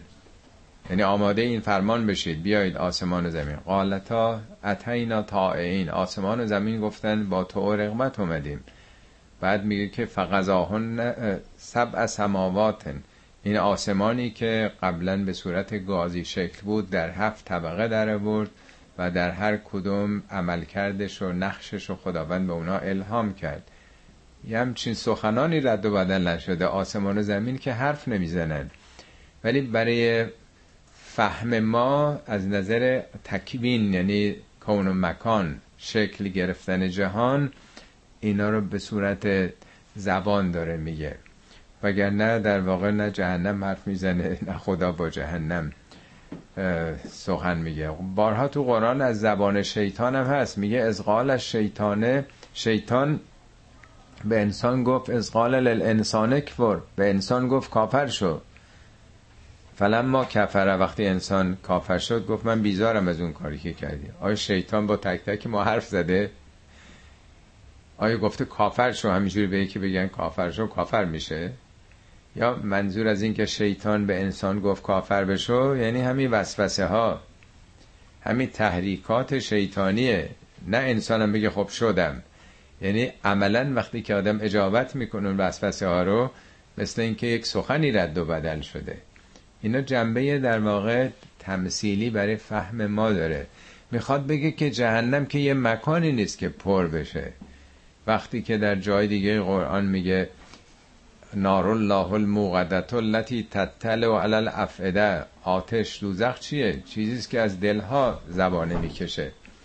خب وقتی که این نگرانی ها این استراب ها تو دنیای خودمونم مگه این انگزایتی ها این دیپرشن ها مگه محدودیتی داره؟ چند میلیارد هم جمعیت باشه همه در معرضش هستن. چیزی آدم بگه پر شد این مسئله. آیا این آفت تمام میشه؟ پر میشه. بنابراین اون نتایج عمل انسانم محدودیتی نداره که. حالا بشر می‌خواد حتما تصور کنه بهشت یه باقی یه جای خاصی هستش که ما اونجا میریم. دوزخ هم یک چاله بزرگیه که انسانها رو در اونجا میندازن و ظرفیتش باید مثلا پر بشه. اینا به حال به زبان ساده است. خب تا اینجا این در واقع 23 تا سی این هفته آیه و نه هشت آیه درباره سرنوشت کسانی بود که عامل گمراهی دیگران شدند و یا کسانی که خودشون گمراه بودند. دو تا آیه بعدش در مقابل اون پنج صفتی که ارز کردم پنج صفت دیگه میاره برای گروه مقابلشون. و ازلفت الجنت للمتقین غیر بعید. در برابر اون دوزخی که نشانه هاش داده شد حالا میگه بهشت به متقین نزدیک میشه. تصور عمومی اینه که بهشتی مکانی است که آدما به سمت او میرن به او نزدیک میشن. ولی اینجا میگه بهشت آورده میشه. ازلفت الجنتو. زلفه یعنی نزدیک شدن. ازلفت یعنی نزدیک میشه. بهشت برای متقین. غیر بعید. غیر بعید نه اینکه خیلی دور. حالا دور مکانی یا زمانی. یعنی یواش یواش مثل اینکه اون حالت بهشتی به آدم دست میده. وقتی که آدم غم داره وقتی که افسرده هست مثل اینکه در دوزخه وقتی که گرفتار پریشانی شده باشه. دیپرس شده باشه. وقتی که این شرایط یواش یواش میره کنار میل داره می‌کنه مثل اینکه داره نسیم رحمت نسیم خوشحالی نسیم آرامش و آسایش به انسان داره نزدیک میشه. اون حالت ها مثل اینکه به انسان دست میده. شبیه این بارها هم در قرآن گفته سوره تکویر یادتونه؟ گفت ازل جنت و ازلفت موقعی که بهشت نزدیک میشه و ازل جهیم سعرت. جهنم حالا شعره ور میشه. یا تو سور شعرام هست ازلفت الجنت للمتقین. بهشت به کی نزدیک میشه؟ به متقین. و برزت الجهیم للقابین اونهایی که در بیراه رفتن دوزخ براشون آشکار میشه. مثل اینکه در وجودشون بوده. برزه از هم بارز شدن آشکار میشه. قبلا روشن نبود براشون. ولی پرده ها کنار میره مثل اینکه اون حالت ها رو دریافت می‌کنن. اینم خودش یه نکته قابل تعملی است که وقتی که بهشت میگه تمام جهان هستیه دو بار در قرآن اومده سار او الا مغفرت من ربکم و جنت بشتابید سرعت بگیرید. به سوی اون بهشتی که کجاست؟ ارز و هست سماوات و الارض. همه جهان هستیه بهشت. سماوات. یه جا دیگه میگه سابقو سبقت بگیرید از هم دیگه. ارزها که ارز سماوات و الارض. تازه آسمان و زمین مثل اینکه یک ماکته در برابر اون مثل آسمان ها زمین. خب این دیگه چه حالتی داره؟ اینا مثل اینکه همه جهان به آدم رو میاره. شما وقتی تو اینترنت میرین وقتی که روشن می‌کنین جهان به شما رو آورده. دیگه به همه جا می‌تونید سر بکشید دیگه.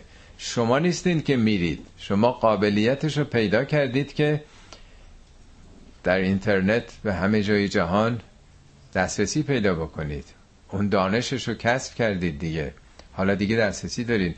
اون داره به شما نزدیک میشه. جی پی اس هم که شما وقتی که دارید می‌زنید این انباش هست. ولی شما دستگاهشو دارید اینا به گیرنده شما منتقل میشه دیگه. شما هدایت وقت میشین کجا میرید. خب پس اول متقین. تقوا اولین شرط سعادته. هیچ صفت دیگه ای قابل مقایسه با تقوا نیست. هر صفتی بگیرید با تقوا حاصل میشه.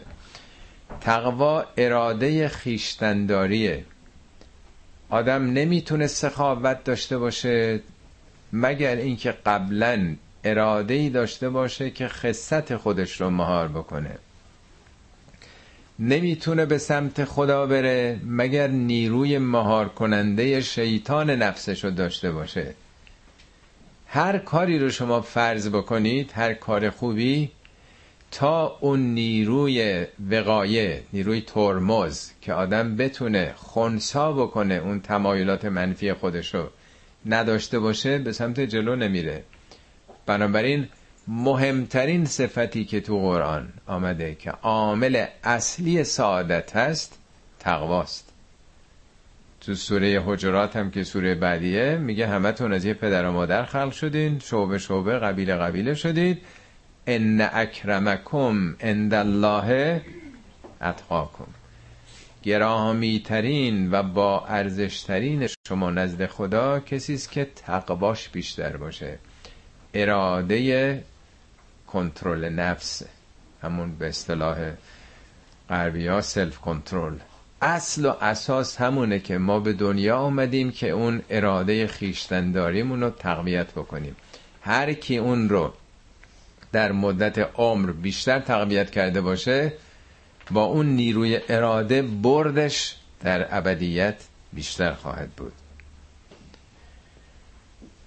هازا ما تو ادون لکل اواب حفیظ.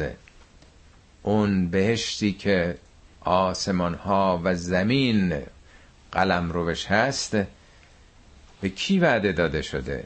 هازا ما تو ادونه این همون چیزی است که به شما وعده داده شده که کیا به اون می‌رسن؟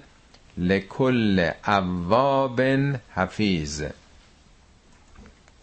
برای هر اواب حفیظ. پس اولین بود تقوا دومی اوابه.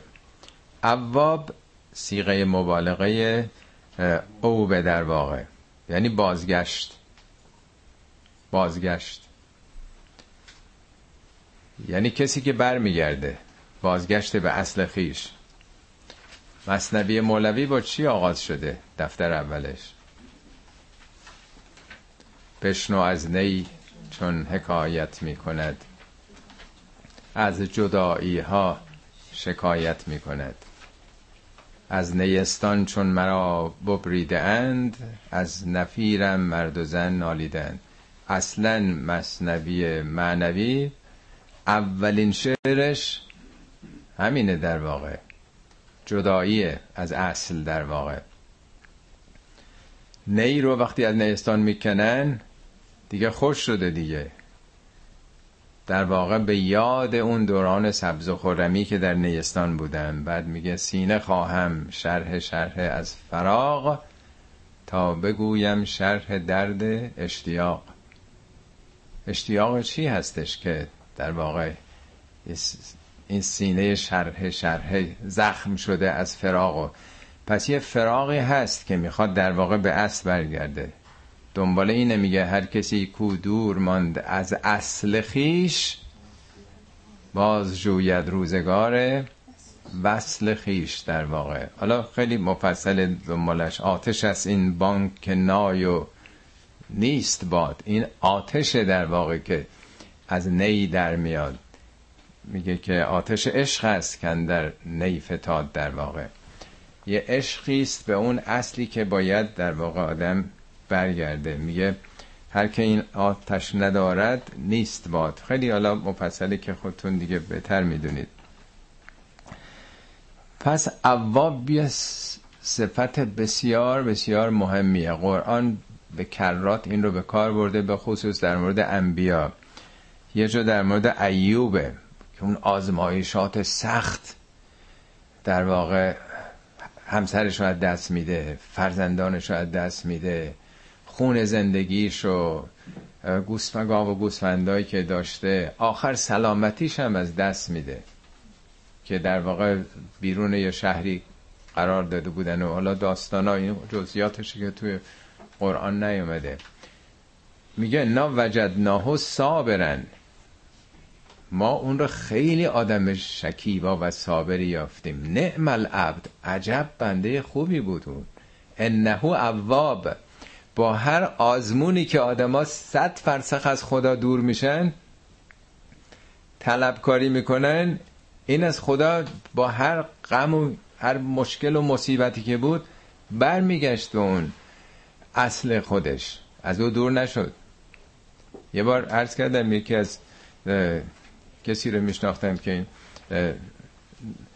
شوهرش هم یه مقداری پاش میلنگید که از خونه آمد بیرون به یه ماشین تصادف کرد فوت کرد. این خانومش فریاد می‌زد فوش می‌داد به خدا که یه شوهر لنگ رو هم برای من تو تحمل نکردی.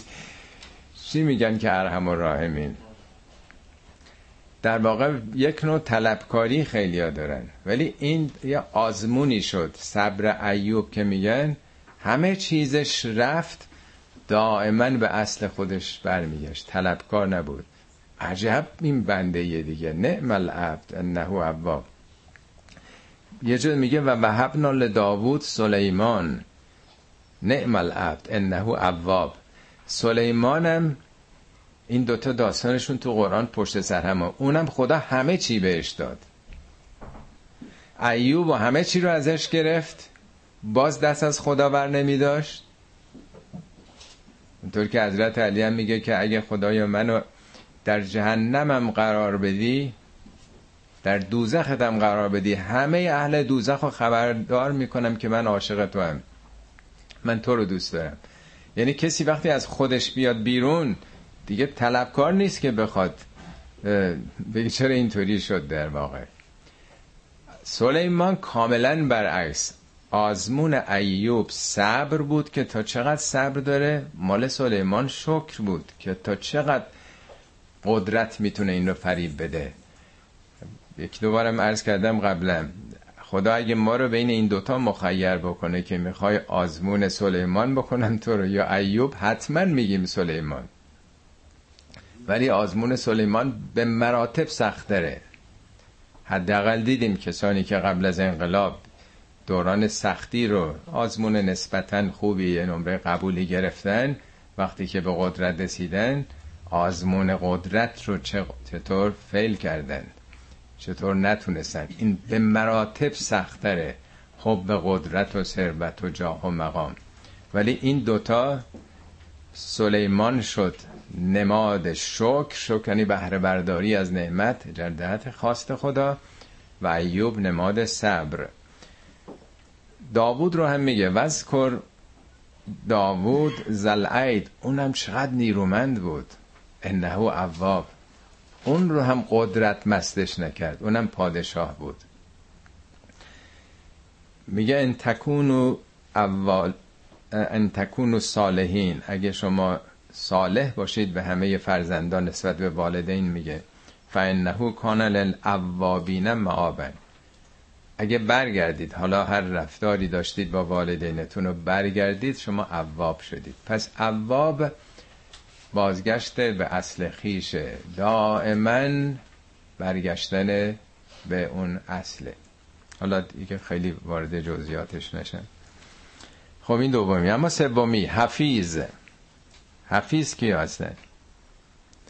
حفیظ هم مبالغه حفظه قرآن خیلی چیزا گفته که حافظ باشید. بیش از همه گفته چی؟ لفروج هم یا فروج هنه یعنی قرائز جنسی. هم به مردا گفته هم به زنا. بیش از همه در قرآن محافظت از تمایلات غریزی اونچه که به حال دو طرف هم بیشترین توجه هم مردم به همین مسائل دارن دیگه.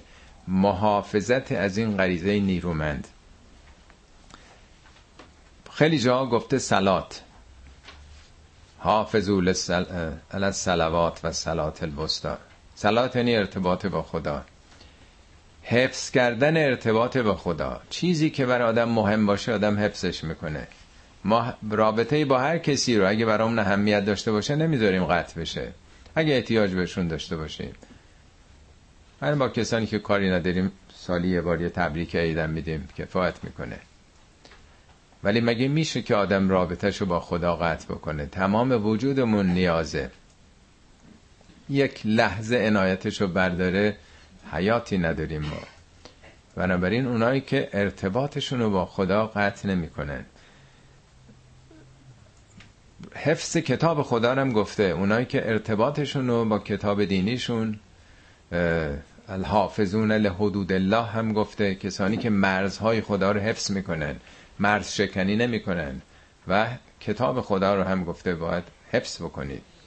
بارها هم به اهل کتاب یهودی ها گفته مسیحی ها گفته. یعنی اون کتاب هدایتی که دادیم اینا رو کنار نذارید تو تاخچه نذارید. محافظ ارزش های اون کتاب باشید پس حفیظ می‌تونه شامل همه اینها باشه. کنترل غریزش رو داره کنترل شکمش رو داره نمی‌دونم کتاب دینیش رو حفظ می‌کنه ارتباطش رو با خدا. پس شد تقوا دومی اواب سومی حفیظه چهارمی من خشی الرحمن بالغیب و جاء به قلب منیب. چهارمیش خشیته. شاید هفتشته تا کلمه در قرآن باشه که همه ترس ترجمه میشه. چاره نداریم در فارسی معادلی نداریم. فرق شفقت و خشیت و رحبت و خوف و وجلت و اینا رو نمی‌دونیم. ولی هر کدوم یه معنایی داره. خشیت ترس نیست. ممکنه یکی از ابعاد معناییش ترس باشه. ولی قرآن میگه فقط دانشمندان خشیت پیدا می‌کنن. انما یخش الله. فقط و فقط از خدا من عباده العلماء. بندگان دانشمند خدا خشیت پیدا می‌کنن. خشیت تابع آگاهی انسان هست. به نسبتی که آدم بیشتر بفهمه بیشتر آگاهی پیدا کنه بیشتر نگران میشه از سرنوشتش. دو تا محصل مدرسه یکی بیخیال عمرش رو تلف می‌کنه همش داره وقت گذرونی می‌کنه. یکی نگران آخر سال هست نگران امتحان نهاییشه کنکورشه. اینو بهش میگن خشیت در واقع. بسیار مهمه که آدم آیا بیمی داره نگرانی داره از آیندهش خشیت بارها در قرآن اومده چلو هشت بار این واژه اومده. خشیت در مورد ده بار مسائل روزمره زندگی است چیزایی که نگران هستیم. ولی خشیت مهمتر از همه خشیت راجب ابدیت آخرت انسانه. عوارض و آثار اعمال امروزش هست که باید انسان بیم داشته باشه. اصلا میگه این کتاب کسی رو که خشیت داره بیم میده. اگه خشیت آدم نداشته باشه مثل اون محصلی که اصلا براش مهم نیست رفوزه بشه عمرش هم تباه بشه.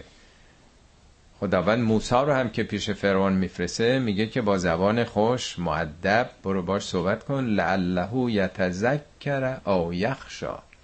شاید پند بگیره شاید هم یه ذره نگران بشه که نکنه این حرف ها درست باشه. این خیلی مهمه که آدم این احساس درش نمورده باشه. حالا میگه اونایی که خشی رحمان بالغیب. از رحمان در غیب خشیت دارن. غیب یعنی در قیاب خدا که ظاهرا ما نمی‌بینیم اون رو. ما معمولا نمی‌خوایم در پیش دیگران یه کاری بکنیم که نپسندن. به آبرومون اهمیت میدیم. چون می‌بینن یه کسانی یا میشنون یا می‌دونن. ولی فکر می‌کنیم که خدا قائب دیگه نیست. کسانی که در قایب از رحمان خشیت داشته باشند. اولا جالبه که چرا میگه رحمان؟ در قرآن ده بار از خشیت الله ذکر کرده. عمدتا هم در برابر ناس. از دیگران نترسین از قدرتمندان. از خدا بترسید. الذین یخش الذین یبلغون رسالات الله اونایی که اهداف و برنامه های خدایی را ابلاغ می‌کنن و یخشونه فقط از او خشیت دارن. ولا یخشون احدا الا الله. از احدی جز خدا نگرانی ندارن. از چیشکی نمیترسن؟ خب بیش از همه با الله اومده. بعد رب خشیت از رب. رب اون کسی که صاحب اختیاره باسه اربابه. الله اون کسی که خالقه در واقع اون صفات عالی رو داره. رب کسی که داره اداره می‌کنه. یا خیلی جا میگه از او یخشونه. دو بار گفته که رحمان. به نظرتون عجیب نمیاد؟ رحمان صفت عام رحمت خداست که همه چی رو فرا گرفته. در رحمانیت مطلق خیر خوبی رحمته. و یک کسی از سرچشمه رحمت میترسه. رحمان که ترسی نداره. پس اصلا خشیت ترس نیست. یه نکته بسیار مهمیه که یه وقت آدم به خاطر این کسی که بالاخره صاحب اختیاره و رئیس یه کار بد نمی‌کنه یه وقت هست که شرم می‌کنه در برابر کسی که هر آنچه که داره از اوست. او رو در واقع رحمت مطلق می‌دونه. این خیلی فرق می‌کنه. تو قرآن داستان یوسف اومده میگه که وقتی که در واقع همه چی دیگه رو میشه معلوم میشه که این چقدر آدم شایسته ای بوده. و بی خود بی جهت هم تو زندان این رو انداختیم. اون عزیز مصر میفرسته که این رو از زندان بیارن بیرون.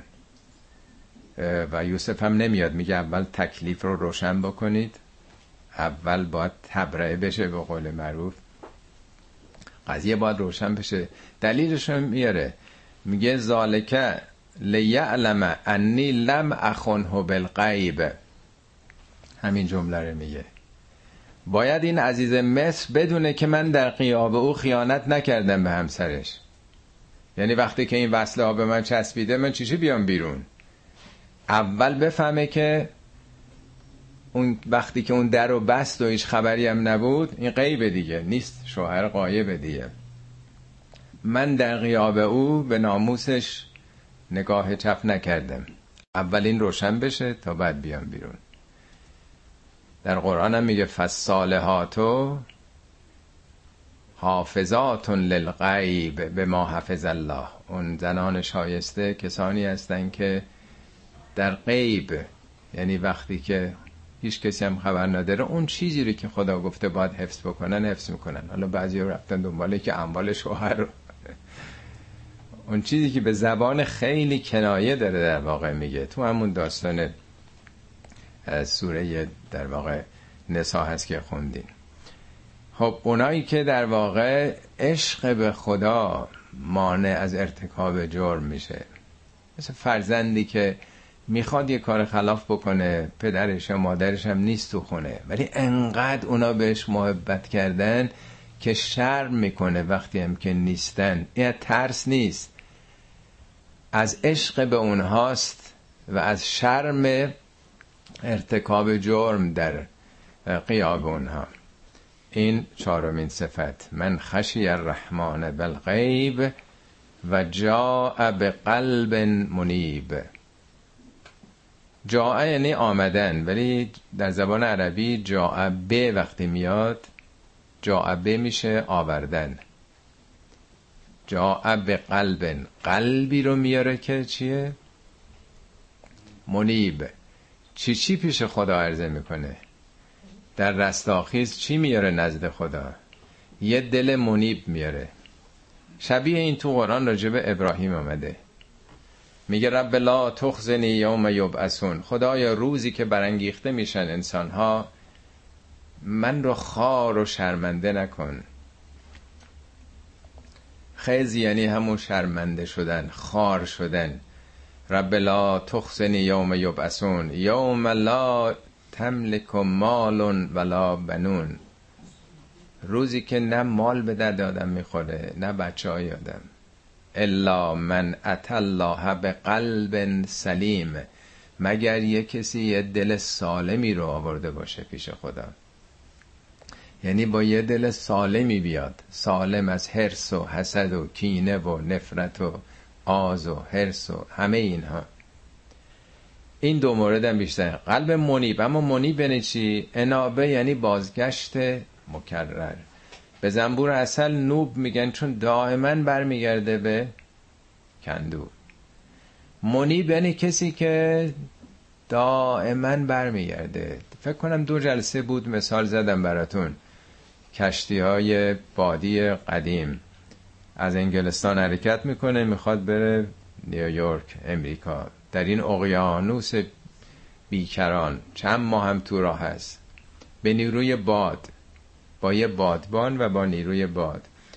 ناخدا یه نقشه داره و یه قطب نما داره که باید زاویه حرکتش رو به سمت جایی که می‌خواد بره تنظیم بکنه. ولی دائما طوفان یا امواج هی می‌خوان کشتی رو چپ و راست ببرن. کار ناخدا اینه که دائما پشت فرمون هی چپ و راست. نه چپ روی بکنه نه راست روی. به این میگن منیب. دائما بر میگرده به اون محوری که باید در اون سمت و سو بره تا برسه به اون مقصد. و اینا یک عمری سرگردان در اقیانوس ها اینم پنجمیه. که کسی بالاخره آدم از صبح تا شب میره بیرون خسته است عصبانیه با همسرش با فرزندش با همکارش تو اتوبوس تو ماشین. بالاخره آدم هی داره چپ و راست میره. یه جا افراط می‌کنه تندروی می‌کنه یه جا هم تفریط می‌کنه کوتاهی می‌کنه. دائما مسیرش رو اصلاح بکنه. در عرفان میگن مراقبه و محاسبه. دائما مراقبت بکن دائما حساب بکن محاسبه بکن که چگونه دارم میرم. این پنج تا صفت هم از اونایی که سعادتمندن. ادخلوها به سلامن. داخل بشوید در بهشت. ذالک یوم الخلود. امروز روز جاودانگیه. با اون صفات. لهم ما یشاؤون. لهم ما یشاؤون فیها و لیدینا مزید. هر چی بخوان هست در اونجا. تابع مشیت ایناست. هر چی بخوان بیش از اونم هست. یعنی فوق اون چه که شما بخواهید برای که رسیدن به اون اراده در واقع. دو تا آیه بعدش یک اشاره تاریخیه. کم اهلکنا قبلهم من قرن هم اشد منهم بطشن فنقبو فی البلاد. هل من محیس راجب اون گروه قبلی است که با اون پنج صفت بد جباران دیکتاتورای روزگار. چه بسیار قبل از اینها من قرن قرن مردم مقارن رو هم میگن یعنی نسل ها قرن فرعون قرن نمرود. مردم معاصری که ستمکار بودن. اینا منقرض شدن در واقع. نموندن هلاک شدن یعنی اینا نموندن در هستی. هم اشد من هم بدشند اونا خیلی قوی تر از اینا بودن که معاصرین پیامبر میگه. بدشنی اون جنگاوری ستوت قدرت خشم خشونت. خیلی اینا قوی تر بودن. فنقبو فی البلاد. نقب زدن یعنی سوراخ کردن یه دیوار یه زندانی در یه دیواری هست. سوراخ می‌کنه به توسعه میده میره بیرون فرار می‌کنه. اینا میگه در شهرها نقب زدن. یعنی چی؟ یعنی قلم رو بهشون رو بس دادن. تو منطقه خودش بود این تریتوریشو گسترش داد. رفت درست مثل تو جنگل دیدین که حیوانات تو منطقه هم دیگه قدرت داشته باشن تجاوز می‌کنن. اینا خیلی توسعه پیدا کردن. قلم رو به قدرتشون رو خیلی گسترش دادن. هل من محیس آیا راه فراری داشتن از اعمالشون؟ اینا که امروز به خودشون مینازن و فکر می‌کنن که دیگه هیچ کسی حریفشون نیست. گذشته از اینا خیلی قوی ترم بودن. کجا رفتن اونا؟ ان فی ذلک لذکرا در این پیام های تاریخی لذکرا لامش تاکید ذکر مستر ذکرا مستر ذکره. یعنی خداگاهی. اینا باید خیلی آگاهی بخش باشه. خیلی باید بیدار بکنه. ذکر مقابل نسیانه. اینا خوابشون برده. با یک نگاه تاریخی ورق زدن تاریخ و بررسی سرنوشت دیگران اینا هشدار باید بده بهشون. البته لمن کان له قلبون. اگه کسی قلب داشته باشه. قلب معمولی سنابری که همه دارن این قلب دیگه ای رو میگه. یا دلی داشته باشه در واقع؟ صاحب دلی اگر باشه؟ او القسم یا اگه نه لاقل گوش بکن. القای سم یعنی گوش بده گوش رو سپردن. یه جا القای سلام میگن. اون کسی که به شما القای سلام می‌کنه نگید لست مؤمنن. مؤمن نیستی. یعنی اظهار آشتی اظهار صلح. اینم شنیدن و هو شهید و خودم حضور شهید باشه. شهید نه به منای کشته شده یعنی شاهد و حاضر باشه در صحنه عمل مسئولیت های اجتماعی خودش. شبیه این در قرآن هست شبیه این دوتا آیه با هم. میگه که افلم یسیرو فی الارض؟ آیا اینا سیر نمی‌کنن در زمین؟ حالا اون موقع که کتابخونه نبوده برن بخونن. باید می‌رفتن می‌دیدن. افلم یسیرو فی الارض فینظروا کیف کان عاقبت الذین من قبلهم؟ سرنوشت کسانی که قبل از شما بودن نرفتین ببینین. بعد میگه که برن برای چی سیر بکنن؟ برای که فتکون لهم قلوبون تا یه دلی پیدا کنند که تعقلون به های یعقلون به برای اینکه دلی پیدا کنن یعقلون به با اون دل تعقل بکنن. بعد میگه فانها لا تعمل ابصار این چشم ها نیست که کور شده. ولکن تعمل قلوب التي الصدور. اون دلهایی که تو سینه هاست کور شده. قرآن کوری رو به دل نسبت میده. میگه اینا می‌بینن. تمام آثار خرابه ها رو میرن می‌بینن. ولی چون دل کور شده عبرت نمی‌گیرند. ولقد خلقنا السماوات والارض و ما بینهما فی ستت ایام و ما مسنا من لغوب.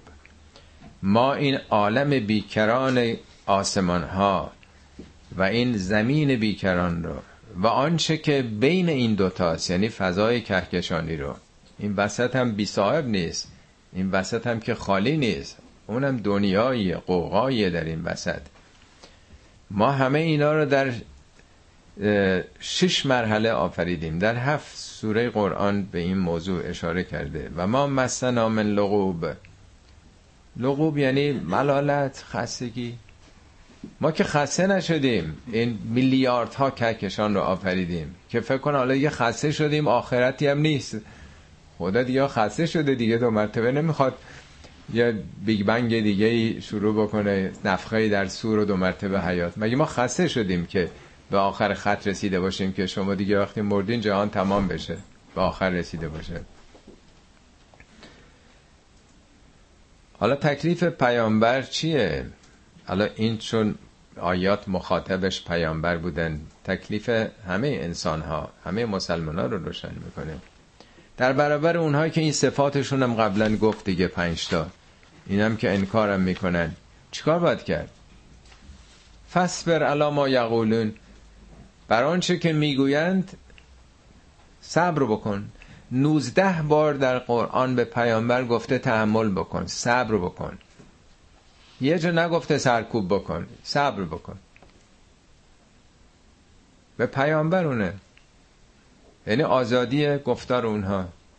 این نوزده بار رو بخونید هر کدومش هم یه توضیح میده چرا. خب چیکار کنه پیامبر؟ و سبه به حمد رب که قبل طلوع شمسه و قبل الغروب. به حمد پروردگارت یعنی با یک نگاه حمد نه نارضایتی که چرا اینجوری آخه اینا چه نمی‌ذارن کارمون رو بکنیم؟ چوب لای چرخ رسالت می‌ذارن. آخه این چه خداییه که این دشمنا رو دود نمی‌کنه؟ این همه آدم می‌کشن این همه جنایت می‌کنن این همه مانع پیشرفت حرکت تویدی میشن. خب آدم ناراحت ناراضی دیگه نیست. می‌خواد از کوره در بره عکس العمل نشون بده سر جاشون بنشونه. میگه تحمل بکن بر هر آنچه که میگن. چیکار بکن؟ به حمد پروردگارت. قبل از طلوع شمس قبل از اینکه خورشید بیاد همون بعد از طلوع فجر و قبل از غروب. یعنی تمام روز. تسبیح کن. تسبیح نه که تسبیح بگردون. تسبیح همون کار مثبت ایجابیه چندین بار تو قرآن شبیه اینا بده. میگه صبر بکن و تسبیح بکن. آمدیم چه رفتی با هم داره. تسبیح با اون معنایی که فهمیدیم. از همه جالبتر تو سوره تاها بخونید. مفصلتر اینو میگه که قبل از طلوع قبل از یعنی یه خودتو بیار بیرون از این دنیا. در این دنیای بسته و محدود که این چون حرفا می‌زنه چون اون حرفا می‌زنه پدر اینو در بیاریم. همه رو سرکوب بکنیم همه قلم رو بشکنیم همه زبون رو بدوزیم از اول دارها برپا بکنیم. شنیدین دیگه این حرفا رو دیگه که از اول ما اشتباه کردیم باید این کارا رو می‌کردیم. تازه ناراحت و نگران هستن که چرا بیشتر نکردن. میگه تو اگه نگاهتو بری بالاتر این طلوع غروب خورشید رو ببین. داره جهان میگرده.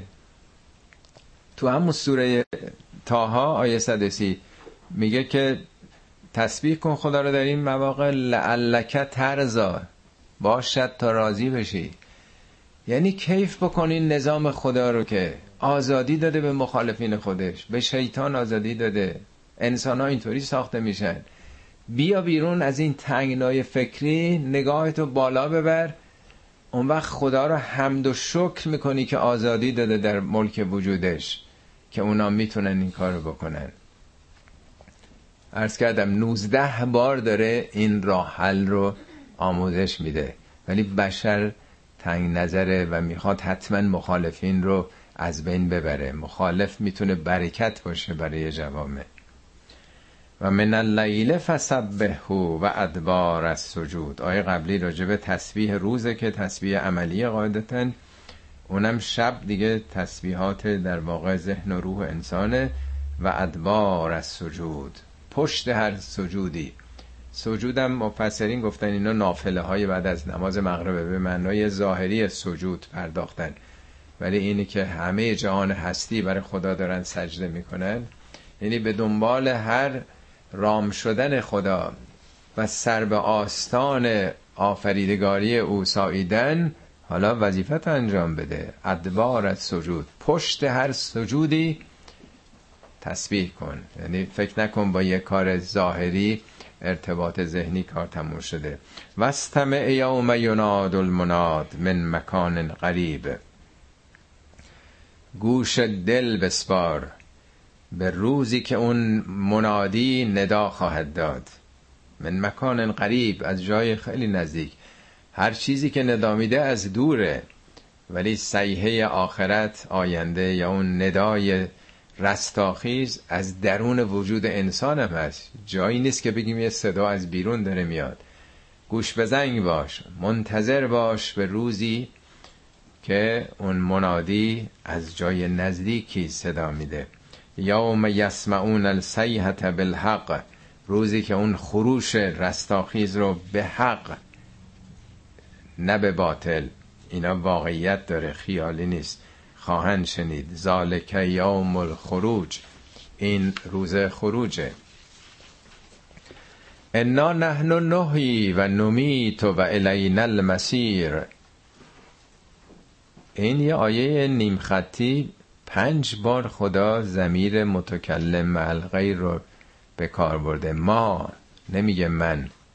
تو قرآن کم نظیره البته داریم یکی دوتا آیه دیگه هم که پنج بارم از نظر آماری خدا گفته ما.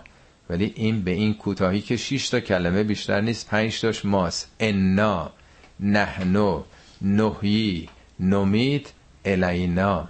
مام که میگه این نظام و سیستم رو میگه. خداوند فرشتگانش قوانین و نظامات این حیات داره میگرده و الین المسیر. مسیر با ساد یعنی پراسس یعنی شدن. با سین یعنی مسیر راه. ولی مسیر در واقع این شدن. آخر به کجا داره میره؟ آخر چی میشه؟ به سوی ماست به سوی بینهایته. یعنی جهان رو به کمال داره میره رو به رشد داره میره. نگران نباش مخالف. تا مخالف نباشه هیچکی رشد نمی‌کنه. مخالف برکته. یوم تشقق الارض عنهم سراعا. روزی که زمین یعنی خاک به سرعت از اینا جدا میشه. ذالک حشر علینا یسیر. چنین حشری جمع کردنی بر ما آسونه.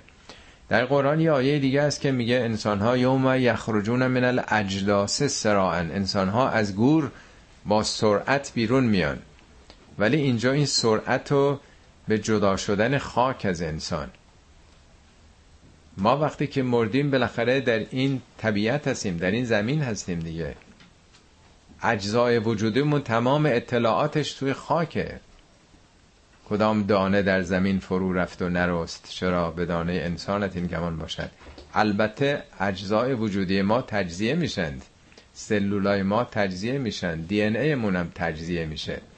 ولی ما فکر می‌کنیم یه چیزی وقتی که کوچیک شد کوچیک شد کوچیک شد دیگه هیچی نیست. اصلا خود ماده و انرژی خیلی جای بحثه که اصلا چیزی به عنوان ماده در نهایت هست یا نیست. همش یک اراده است. همه اطلاعات در واقع این ارتعاش های انسان امواج هیچ چیزی گم نمیشه. اون چیزی که ما حالا فکر می‌کنیم که دفتیم تو خاک همه اینا تجزیه میشه. شما یه براد آهنم بپاشین تو خاک یه دونه آهن رو با بگیرین همه اینا رو جدا می‌کنه. اون داستان ابراهیمی که خونده میگه چهار تا مرغ بذار سری چهار تا کوه. به فاصله بذار صداشون کن. هر چهار تا به سرعت خواهند آمد. میگه قبلا اینا رو با خودت اخت بکن با خودت فسرهن نه الیه نه ابراهیم می‌پرسه خدا چگونه مرده رو زنده می‌کنی؟ بهش راه حلش نشون میده تا بفهمه یکیش اینه. میگه تو ببین چهار تا مرغ رو با خودت عادت دادی با خودت خو دادی اینها رو. وقتی صدا می‌کنی از سر چهار تا کو به سمت تو میان. حالا من که همه جهان رو آفریدم خالق اینا هستم. تو فقط اونو عادت دادی به خودت. با یه فرمان همه اجزا جمع نمیشه حالا این تفکیک عناصر زیر اتمی تا خاک رو از اونچه که متعلق به انسانه به سرعت این فنومن انجام میشه. این خیلی بر خدا آسونه. آخرین آیش هم باز خیلی شگفت آوره نحنو اعلم و به ما یقولون. پیامبر ما خودمون بهتر می‌دونیم اینا چی میگن. حالا اگه اینجا آمده بود نحنو یعلم و ما به ما یقولون. ما می‌دونیم. اعلمو یعنی چی؟ ما بهتر می‌دونیم. شما یه کسی وقتی می‌خواد تو کارتون دخالت بکنه میگین چی؟ میگه من خودم بهتر می‌دونم. خودم بهتر می‌دونم یعنی نیازی نیست که کسی پرونده سازی بکنه اطلاعات رو نگر داره مراقب باشه. نحنو اعلم و به ما یقولون. ما یعنی این سیستم داناترین به اون حرفایی که نمی‌زنن. چرا نگرانی؟ چرا نگرانی که این حرفایی که دارن می‌زنن؟ همه رو گمراه می‌کنه. و ما انت علیهم به جبار. تو هم که جبار نیستی. جبار کسی است که با جبر با زور می‌خواد حرفشو یا حکم حتی حقشو می‌خواد با چوب و زنجیر ببره مردم به بهشت. میگه تو هم که جبار نیستی. ما انت علیهم به جبار. خب چیکار بکنه پیامبر؟ فذکر بالقرآن من یخاف و وعید. با این قرآن تذکر بده. اونم نه همه رو. اون کسی که بیم داره اون کسی که می‌خواد. نگرانه. نگرانه که باید دنبال یک حقیقتی بره دیگه. این آخرین کلام این سوره است. این سوره با قرآن آغاز شد. قاف و القرآن المجید. نیست؟ آخرش هم با قرآن ختم میشه. اون دفعه خدمتون نرس کردم که در این سوره پنجا هفت بار قاف اومده. سه تا نوزده. در سوره شورا هم که اون در حروف مقطعش قافه تو اونم درست پنجا هفت اومده سه تا نوزده. دو تا پنجا هفتم میشه صد و چارده تا مساوی سوره های قرآن. کلمه قرآنم در خود قرآن 57 بار اومده البته 58 بار اومده یکیش میگه غیر قرآن غیر حاضر قرآن. اون راجع به قرآن نیست. اونم 57 بار اومده. یه جدولی دیدم چند وقت پیش که تهیه کرده بود 114 تا سوره قرآن و شماره سوره رو با شماره آیه جمع کرده توی ستون نوشته. درست 57 تا زوج پنجا هفتم فرده سوره های قرآن شمارهشون در واقع شماره سوره با جمع آیاتش در واقع. البته فقط شماره سوره که معلوم بود دیگه فرد مساوی میشه. ولی وقتی با آیات هم جمع می‌کنیم اونم درست پنجا و هفت است. اینم من نظر به حال نکته آماری. خب صدق الله العلی العظیم.